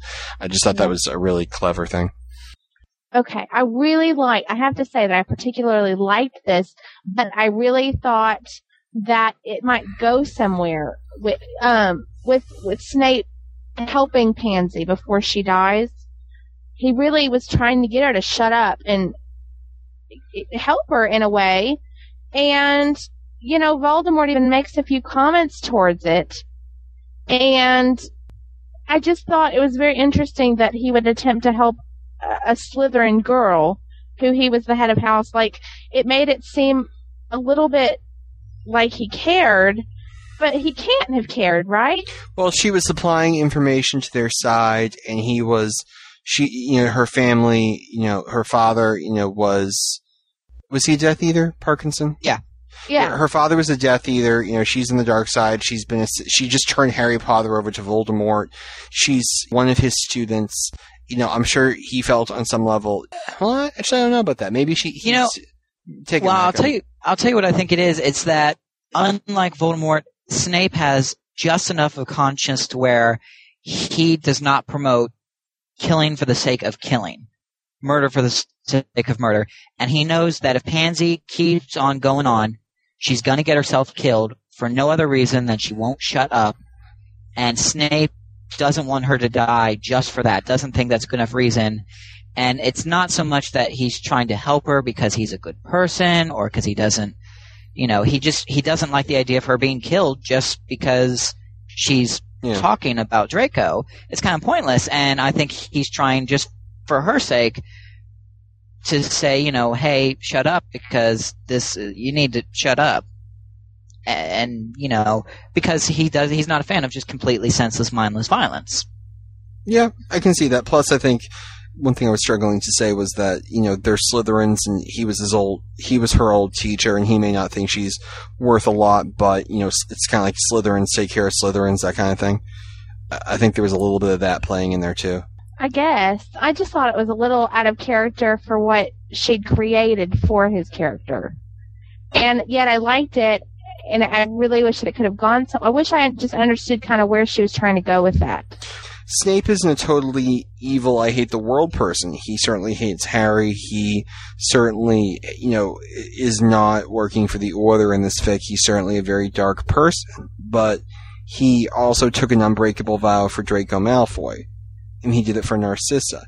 Even though he hates Harry as much as he does, he still does teach him. He still does, you know, give him, you know, tips. You know, even though he's in the plan to kill Harry, he's still, you know, he, he's a tough nut to crack. He's not totally good. He's not totally evil, and he feels like Dolores Umbridge feels that he's justified. And I just, I just think there is that part of his character that would look out for Pansy and try and save her if he could. I mean, he doesn't like jump in the path of the like Avada Kedavra curse. I mean, he's not willing to go that far, but he would. Right, right. Well, I mean, as soon as Voldemort says anything, you know, he's like, okay, and like walks back to his potion. So he obviously didn't concern himself too much with it, but I don't know. I felt that Voldemort was very amused by his attempts at helping her. I think he was amused. I think he just tried to stop it. Like, I don't have time for this. You know, know your place, Severus, that kind of thing. Yeah, I, I got that Yeah. impression too. He, he's got Harry right there in front of him. He could really care less about Pansy.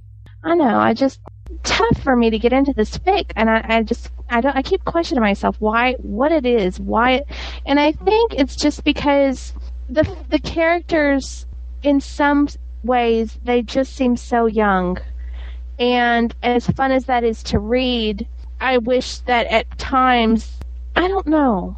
And there are good things. I enjoy. There's, you know, I've enjoyed reading this fic, you know, but it's not something that I have taken aspects of it with me.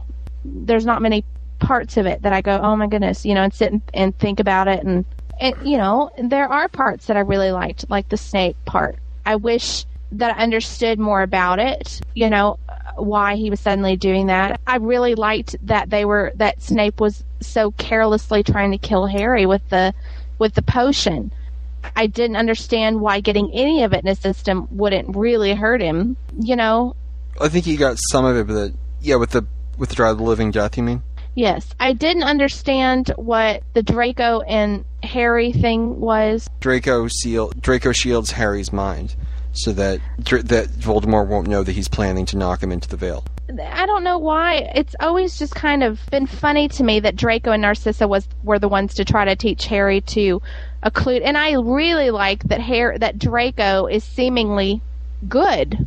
Yeah, I mean, I think at this point in the story, Draco, the only way for Draco to live is to be on Harry's side. I mean, you know, it's if Harry doesn't live, then Draco doesn't live, so he's forced into it.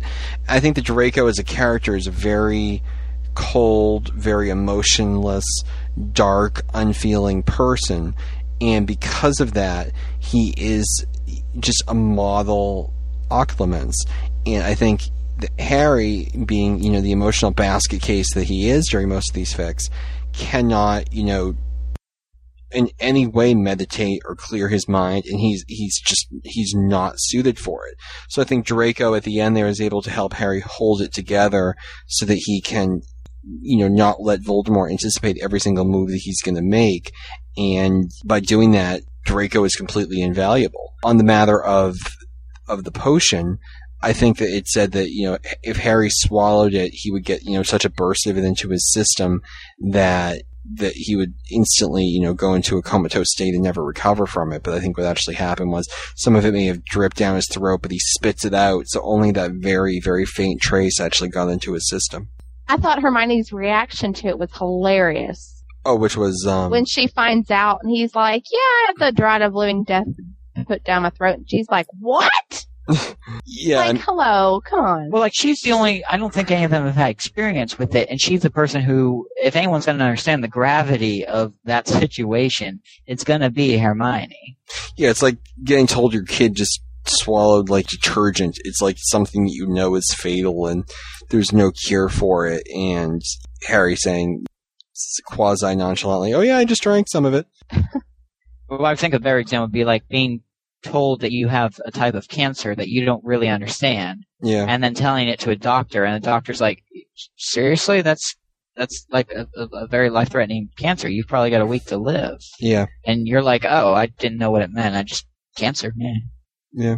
Yeah, let me let me let me ask this, and let's just throw this out there. What has happened is we have just suddenly been thrown into the scene where Harry goes from beaches with Ginny to almost within an hour later, very Yeah. quickly, to being right there, being about to be given the draw of living death, and then given a little bit of it, and then he's he's there to to face his final battle. Uh, is what it's coming down to. And what do you guys think about it all just exploding like this? Do you think this was a good way to go about it? Or do you think, I mean, because to me it really seemed like it came in two parts, which was the Harry in the chamber by himself being poisoned and then Harry in the ministry. Um, I, I, and I, I found it kind of confusing the way those two suddenly slid into each other. I mean, took it that the, I took it that the chamber was in the ministry and Harry was able to transport himself and Snape to the veil room. Is how I read the scene. I read the scene that, that they were in the ministry the entire time, but Harry was able to move them to that different point in the ministry. Is that what you took from it? it? Basically, but I mean, just the, just the, the as a whole. I think that if you look at it from the perspective of the canon, you always have that scene at the end where all of a sudden things are fine, things are fine, things are fine. Oh my god, you know, this is it. And you don't have a lot of time to prepare for it. And it's not like, you know, you're sitting and you know, your foxhole and you see the enemy coming from 20 miles away. I mean, this is something where it just all all of a sudden happens.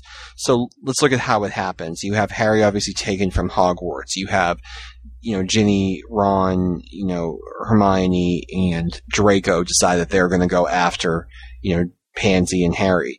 And, you know, you have this, I thought, extremely touching moment where, you know, Hagrid decides, I'm coming too, Harry needs me, I'm going for Harry. And think about Hagrid. Hagrid's the guy who was the first person that Harry met from the Wizarding World. Hagrid has a deep connection to Harry. And when they get outside the gates, Hogwarts comes under attack and Hagrid says, "You need to." It's like the scene from the end of Philosopher's Stone. You need to keep going. I'm staying here. I'm defending the school. You know, Hermione sends you know word to the Order, who again, you know, don't know the school's under attack. And it's just this. It's a. It's it's just such a moving moment where Ginny, you know, breaks down and hugs ha- Hagrid, and you know, you know that Hagrid's not going to come out of this. And he says, you, you know, Harry needs you more than I do. And I just, I love the language they use. They all just disapparated with a loud crack as Hagrid bellowed a roar of combined grief and rage before charging into the fray. This is Albus Dumbledore's school. You know, everyone he cares about is inside that school. You know, he's sending off, you know, young children without him to the ministry and Hagrid just is pissed. And I just thought it was such a powerful moment. And then, you know, this is how we knew it would end. We knew it would end with the, with the trio. We didn't know about Ginny or Draco, but they were all at, at the ministry. And, and this is what we've been, frankly, been prepared for, for, you know, books and books. So I, I felt as though it, you know, we had a lot of time to, to consider it. So it, it didn't feel sudden to me. I don't I don't think it felt sudden in that sense. I mean, obviously it's not like, yay, this is exactly what I thought was going to happen, but it's not like blindsided out of the blue. Yeah, it wasn't like out of the blue or anything. I guess I, I guess it was just me then, because I mean I, I knew something was coming, but it, it literally came to a close so fast. I thought it would have been drawn out a little bit longer than it actually was. Like I thought, that that I can understand. Yeah, I can relate that to that. point. It did kind of slam, you know, not slam, but it did It was kind over of just, very oh, quickly. hey, wait. Right. We're fine. It's okay. I don't know about that. I disagree with that because I think that the or I, I think this the last scene we had in the Veil of Room in Order of the Phoenix was very drawn out. I think the Goblet a fire scene uh, in the graveyard took you know probably in this it, it took place over you know the course of seven minutes. Um, you know, Chamber of Secrets you know was a real fast scene. Uh, Philosopher's Stone was a real fast scene. I think Azkaban got dragged out you know because of all the time travel involved, but I don't know. It's you know obviously just to recap, it starts out you know in in the in the chamber, and you know Harry refute, and I love the language. Harry, you know, he has the the drought in his throat, and there's you know all hope seems to be lost, and he doesn't know what's happening. He doesn't know if everyone's dead, and it, it would be so easy just to swallow and not have to care anymore. But he thinks of Ginny, and he thinks of you know, uh, hang on, I have the language here on this too. It's um. Harry shook himself mentally, refusing to travel down that dark path. Instead, he thought of his mission and the people he sought to protect. They were a fierce group of fighters, and none of them would ever give up and simply allow Voldemort to win. And Harry feels such strength from all the people who have trained him for this moment that he literally overpowers the binding curse, gets up, spits out the drug of the living death, knocks Voldemort into like the next room, and you know causes a cave in to keep him out, and starts dueling Snape. And I, I think that's you know an amazing moment for Harry, and you know obviously he somehow transports them into the into the chamber, and then you know Harry and and the others start dueling Snape, and it's like four on one, and Snape you know taunts Harry that you know he can't stand a fair fight, and Harry retorts it was sixteen on one a few minutes ago, and you didn't seem to have a problem with that, and it's and this is something we've seen you know consistently through the story. It's only when Harry's family is threatened that Harry really acts. And you have, you know, you have Snape use Sectumsempra on Ginny, and at that point Harry becomes so enraged he completely, you know, pounds Snape into the floor and and and just knocks him out. And I, I it, it's just one of those great moments for Harry. He gets through it, you know, not, and it's kind of like what I was talking about earlier with Dumbledore. I didn't think you needed to have the portrait there you know, with all of Dumbledore's memories to be effective. I think what Dumbledore taught Harry in six books was sufficient. And I think that, you know, he doesn't, he's alone in that cave, but he has everyone else there with him. And based on everything they've taught him, he's able to overpower Snape.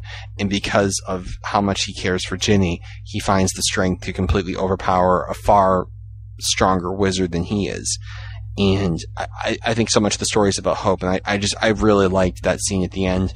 And now you know we're when we're to the point where we have to prepare for the final engagement, and and Draco, you know, who is cowering, you know, behind a chair the whole time, comes out and agrees. You know, he finds out that Pansy's dead, and picture Harry finding out Ginny's dead. He finds out Pansy's dead.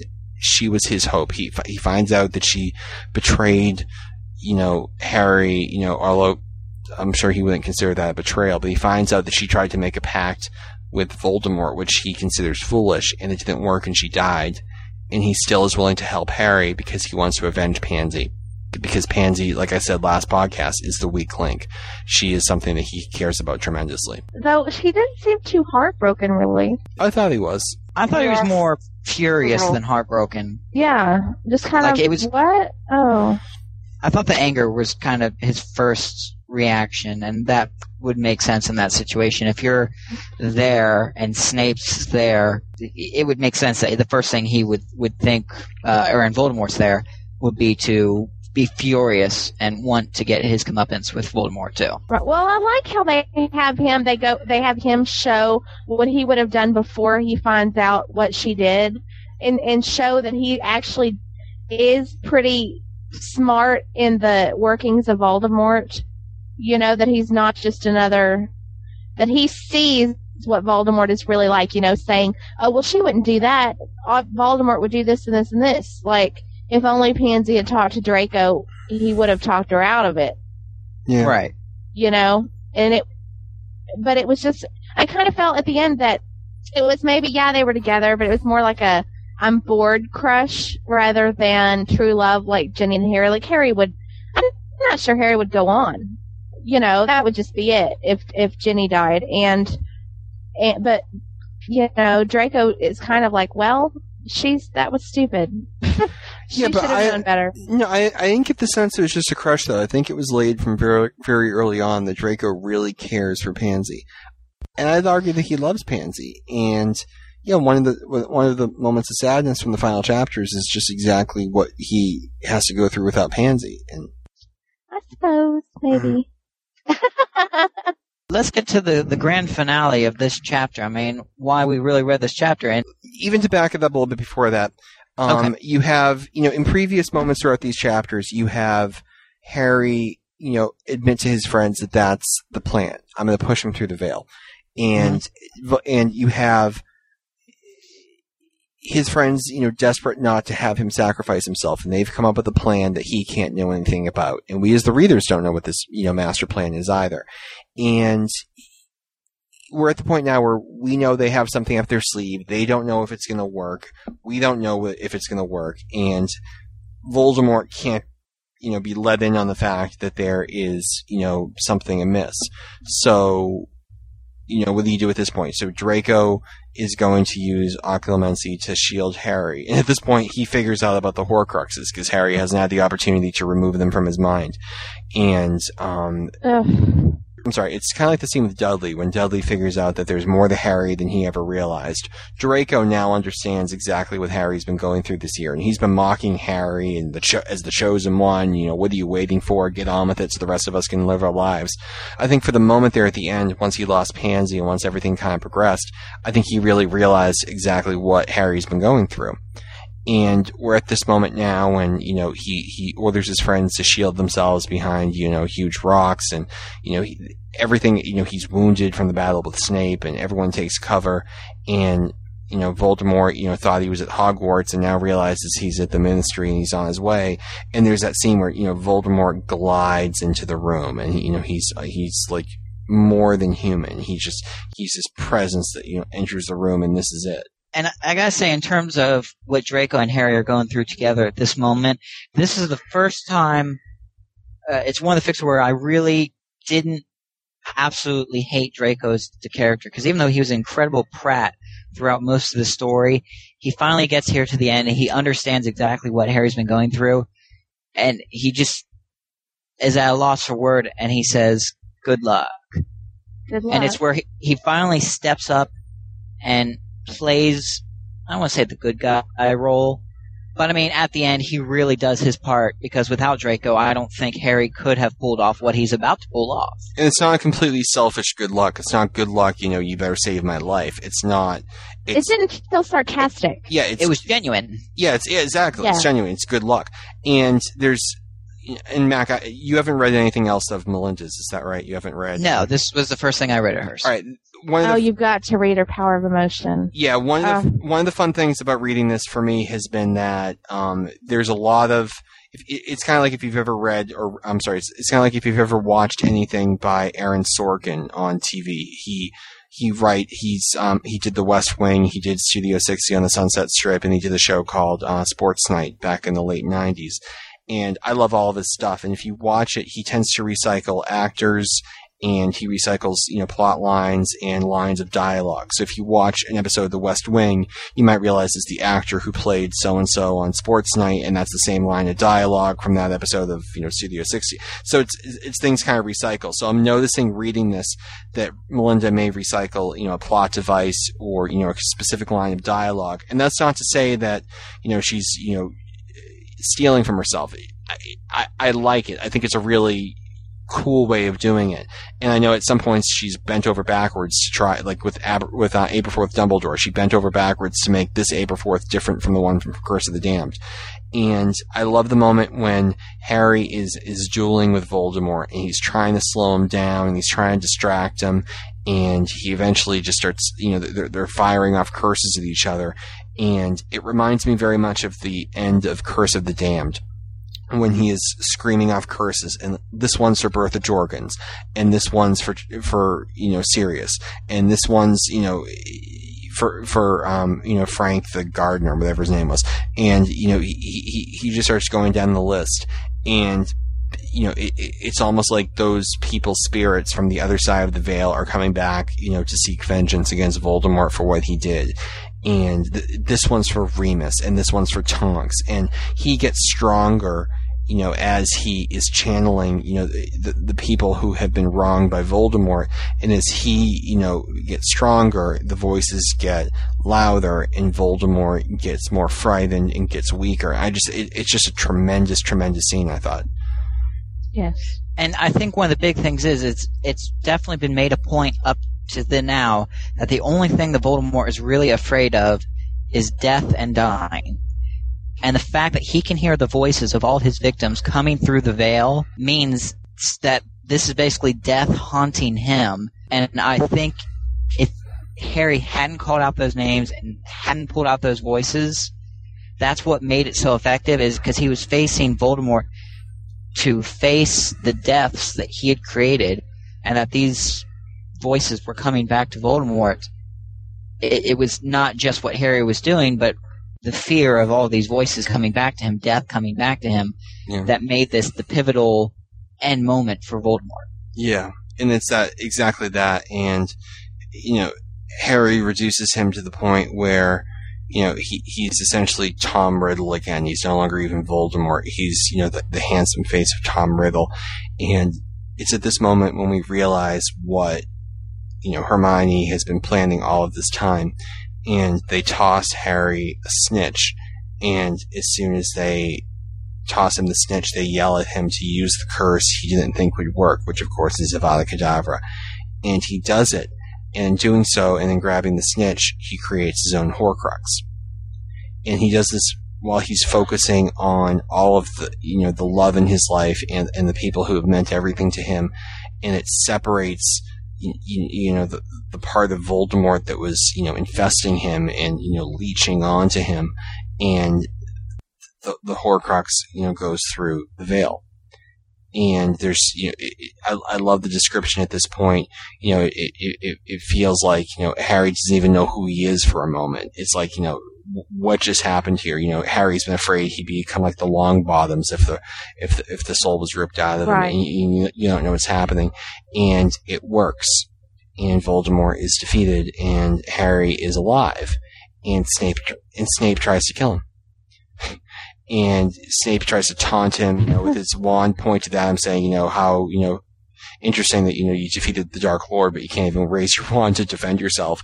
And then Ginny, like, walks up with a proverbial frying pan and, like, beats him over the head. Of course, she doesn't do that. She, you know, curses him and ties him up so tightly and rushes to Harry. But, you know, even Snape at the end is still trying to take out Harry. And I just, it's just one of those moments where it's like boom, boom, boom, boom, boom, and all of a sudden Voldemort's defeated, and you're like, whoa, what just happened? And I'm glad that Harry realized that he created a Horcrux, because I personally missed it until Harry, you know, realized it and stated.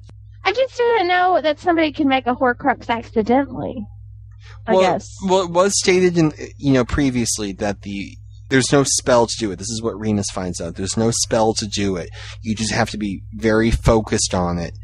And he's so focused, you know, he, he, he want, you have to want the person to die and you have to be very focused. And he's focused on wanting Voldemort to die and he's focused on the love that he feels. And that love grounds his soul while Voldemort's soul retreats and, and, and it, and, and that's what makes it possible.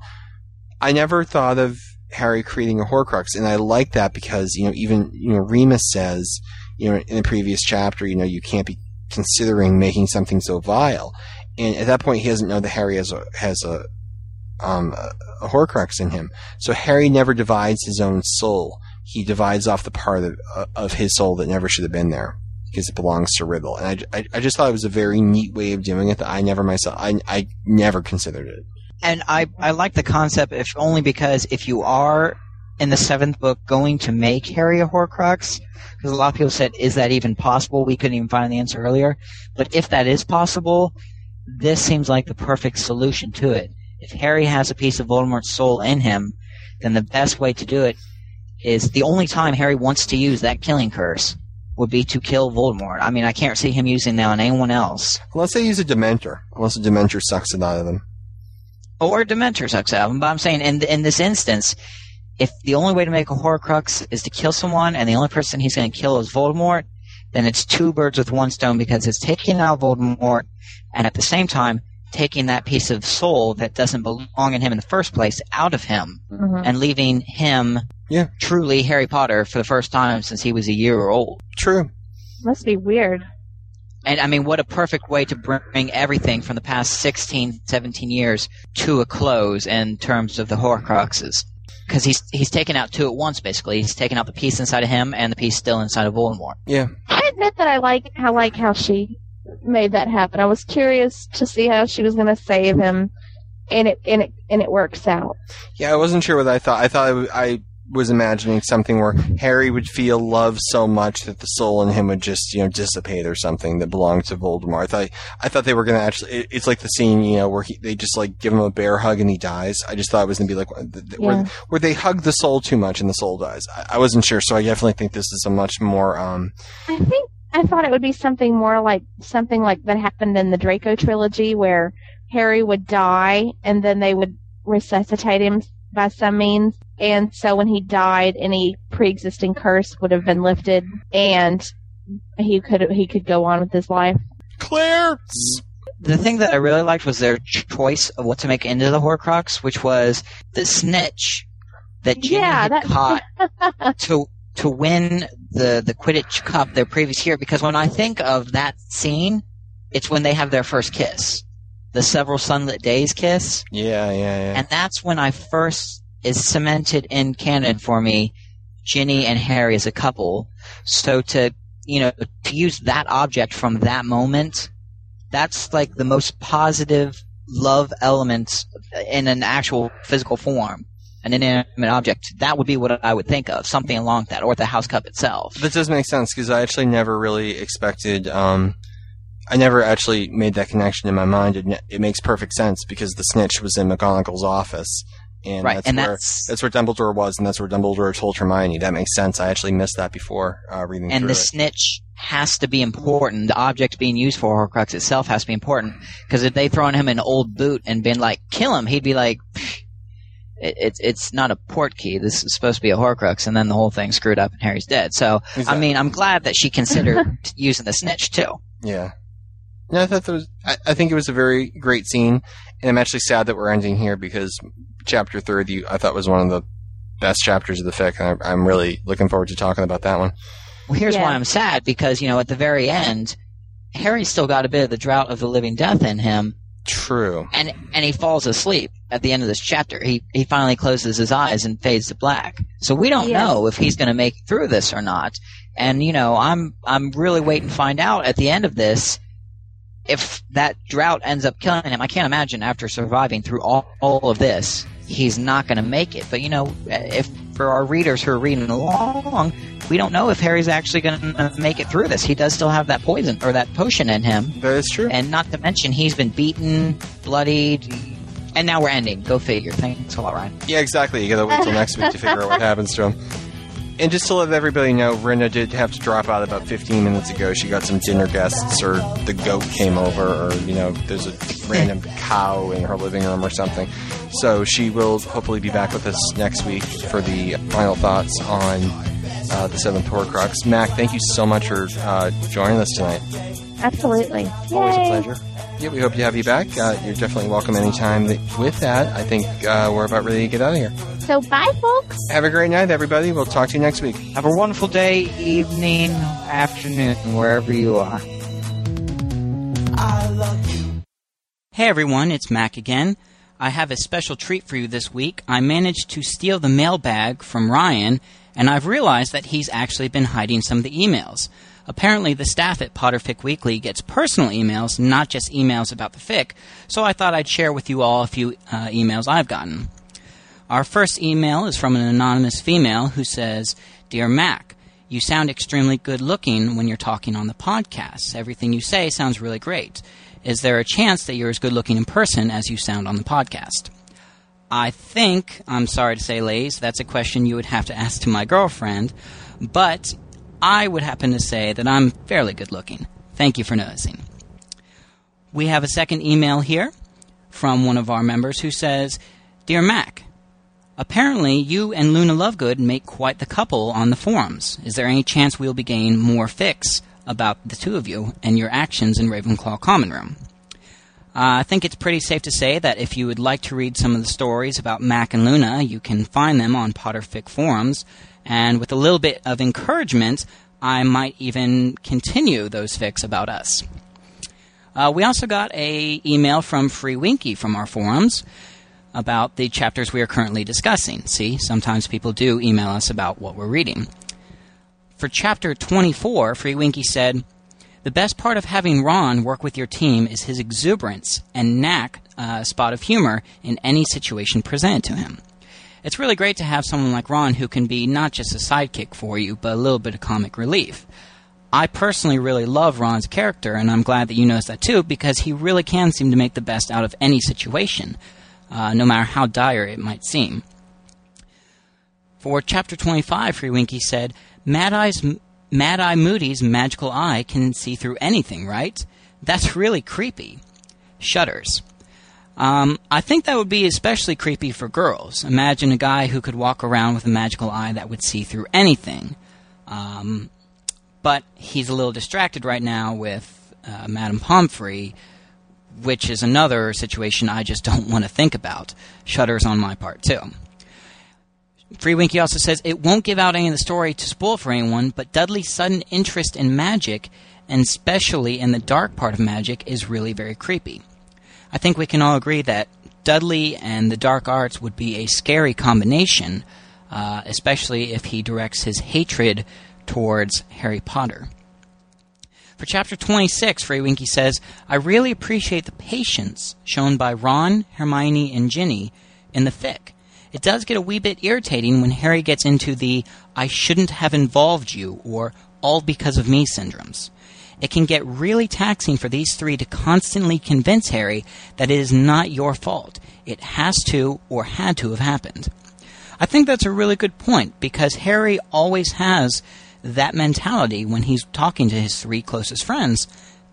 And when you take the time to consider it, that would be very taxing for any friend to be put in to constantly have to remind your friend that the reason you are helping them in such a dangerous quest is because you care about them. For chapter 27, Free Winky says, One question Is the Cruciatus curse hurt more when it is aimed at the chest? I hope we never find out, but still the question remains. I th- personally would think that the curse would be the same no matter where it is aimed, but it's most likely aimed at the chest because it is the biggest target, um, and there's less chance of missing with the curse.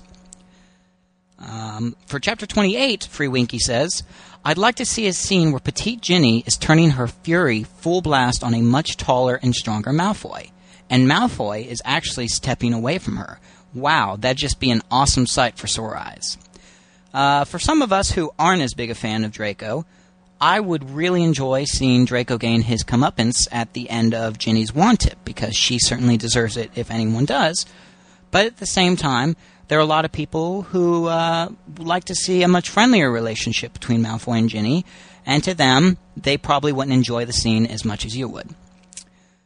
Uh, we also had a personal email for Jen that said, Dear Jen, if you live in such a dangerous area with tarantulas, storms, and floods going on, why don't you simply move to someplace safer?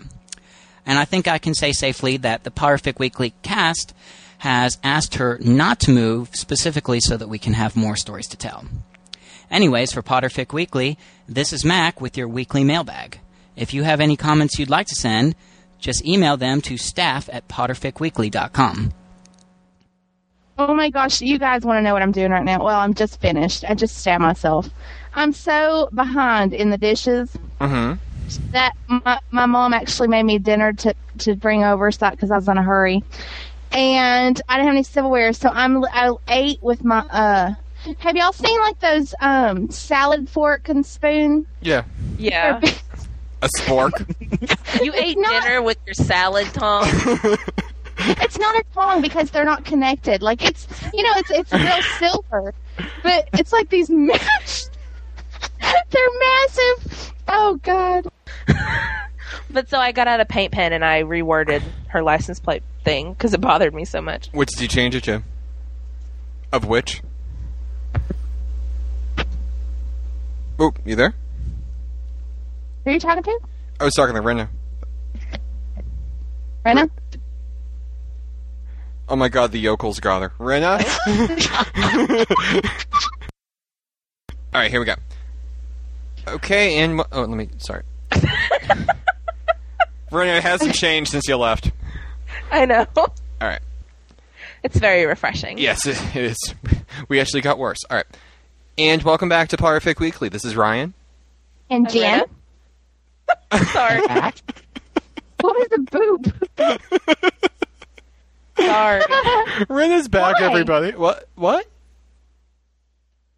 I talked at the same time as you did. That's why I said sorry. Oh, really? I heard you after. Oh God. Let's start the show over again. We're going to do it in alphabetical order. Welcome back. Uh, no. We tried that one. We had an It episode- didn't work out. We had five Well, people then- on the podcast. I introduced everyone and said, then we're going in alphabetical order, and there was silence while everyone tried to mentally put themselves in alphabetical order. All right. Okay. And welcome back to Potterfic Weekly, everybody. This is Ryan. I'm And Rena. Jen. Oh, shit. shit. Rena, you do it. You do Sorry. second and I'll do third. No, it's totally fine. Okay, go, Ryan. Shh. What else?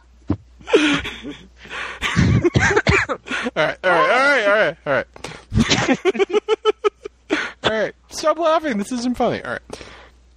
You're the one laughing. You're the one laughing. Yeah. All right, all right, all right. Oh my All right, God. all right, all right, all right. What? All right. The inmates are in charge of the asylum here. All right. And welcome back to Potterfic Weekly, everybody. This is Ryan. I'm Rena. I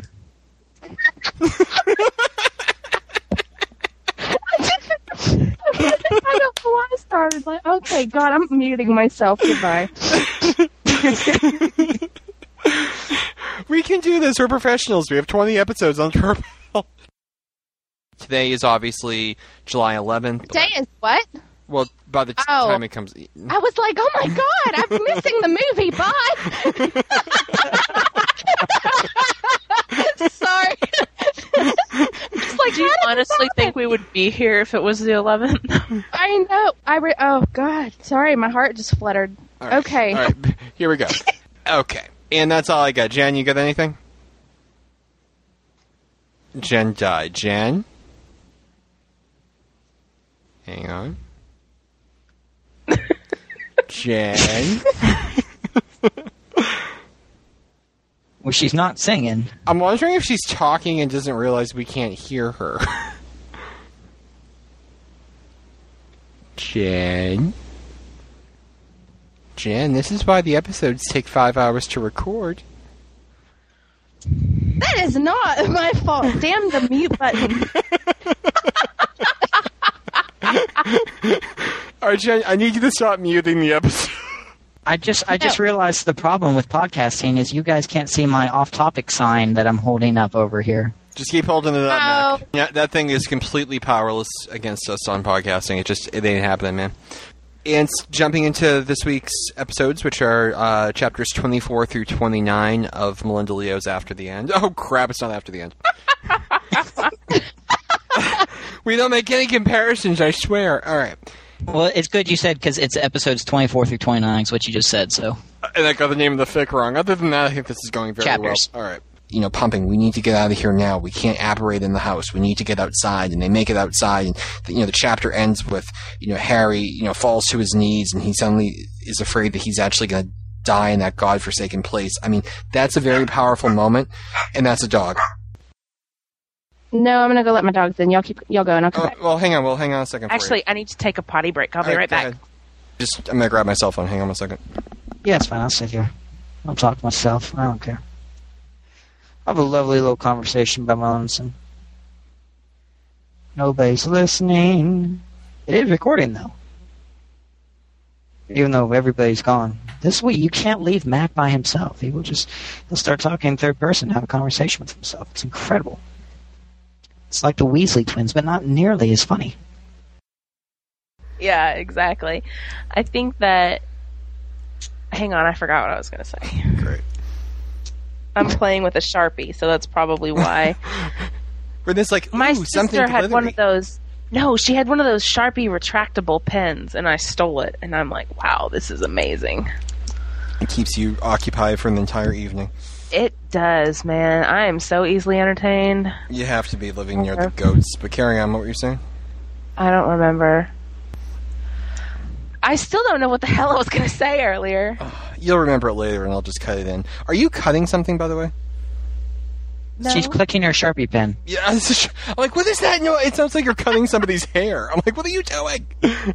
Yeah, I'm cutting someone's hair. Don't you always give people trims while you're recording your podcast? I, I will put my sharpie down so I don't play with it anymore. Rena, Rena is shaving the goat in the middle of the podcast. That's how like down to earth the Potterfic Weekly has become. Okay, guys, I think we're dying. I only here. caught like every other word of that. Are you serious? Yeah, like it sounded. It was kind of funny. It was like all of a sudden it got really slow, and then it speeded up and then I got back to your normal voice. That'd be great if I'm like, imagine he died, and Rena's like, If you've heard anything in this episode that you would like to comment on or would like to contribute to the show, you can email any of our staff at their names at potterficweekly.com or you can email staff at potterficweekly.com. If you would like to send in a voicemail message, you can either call 781 352 0643 and you can leave a voicemail up to two minutes in length, or you can email us an audio file to our email address and we can play that on the show.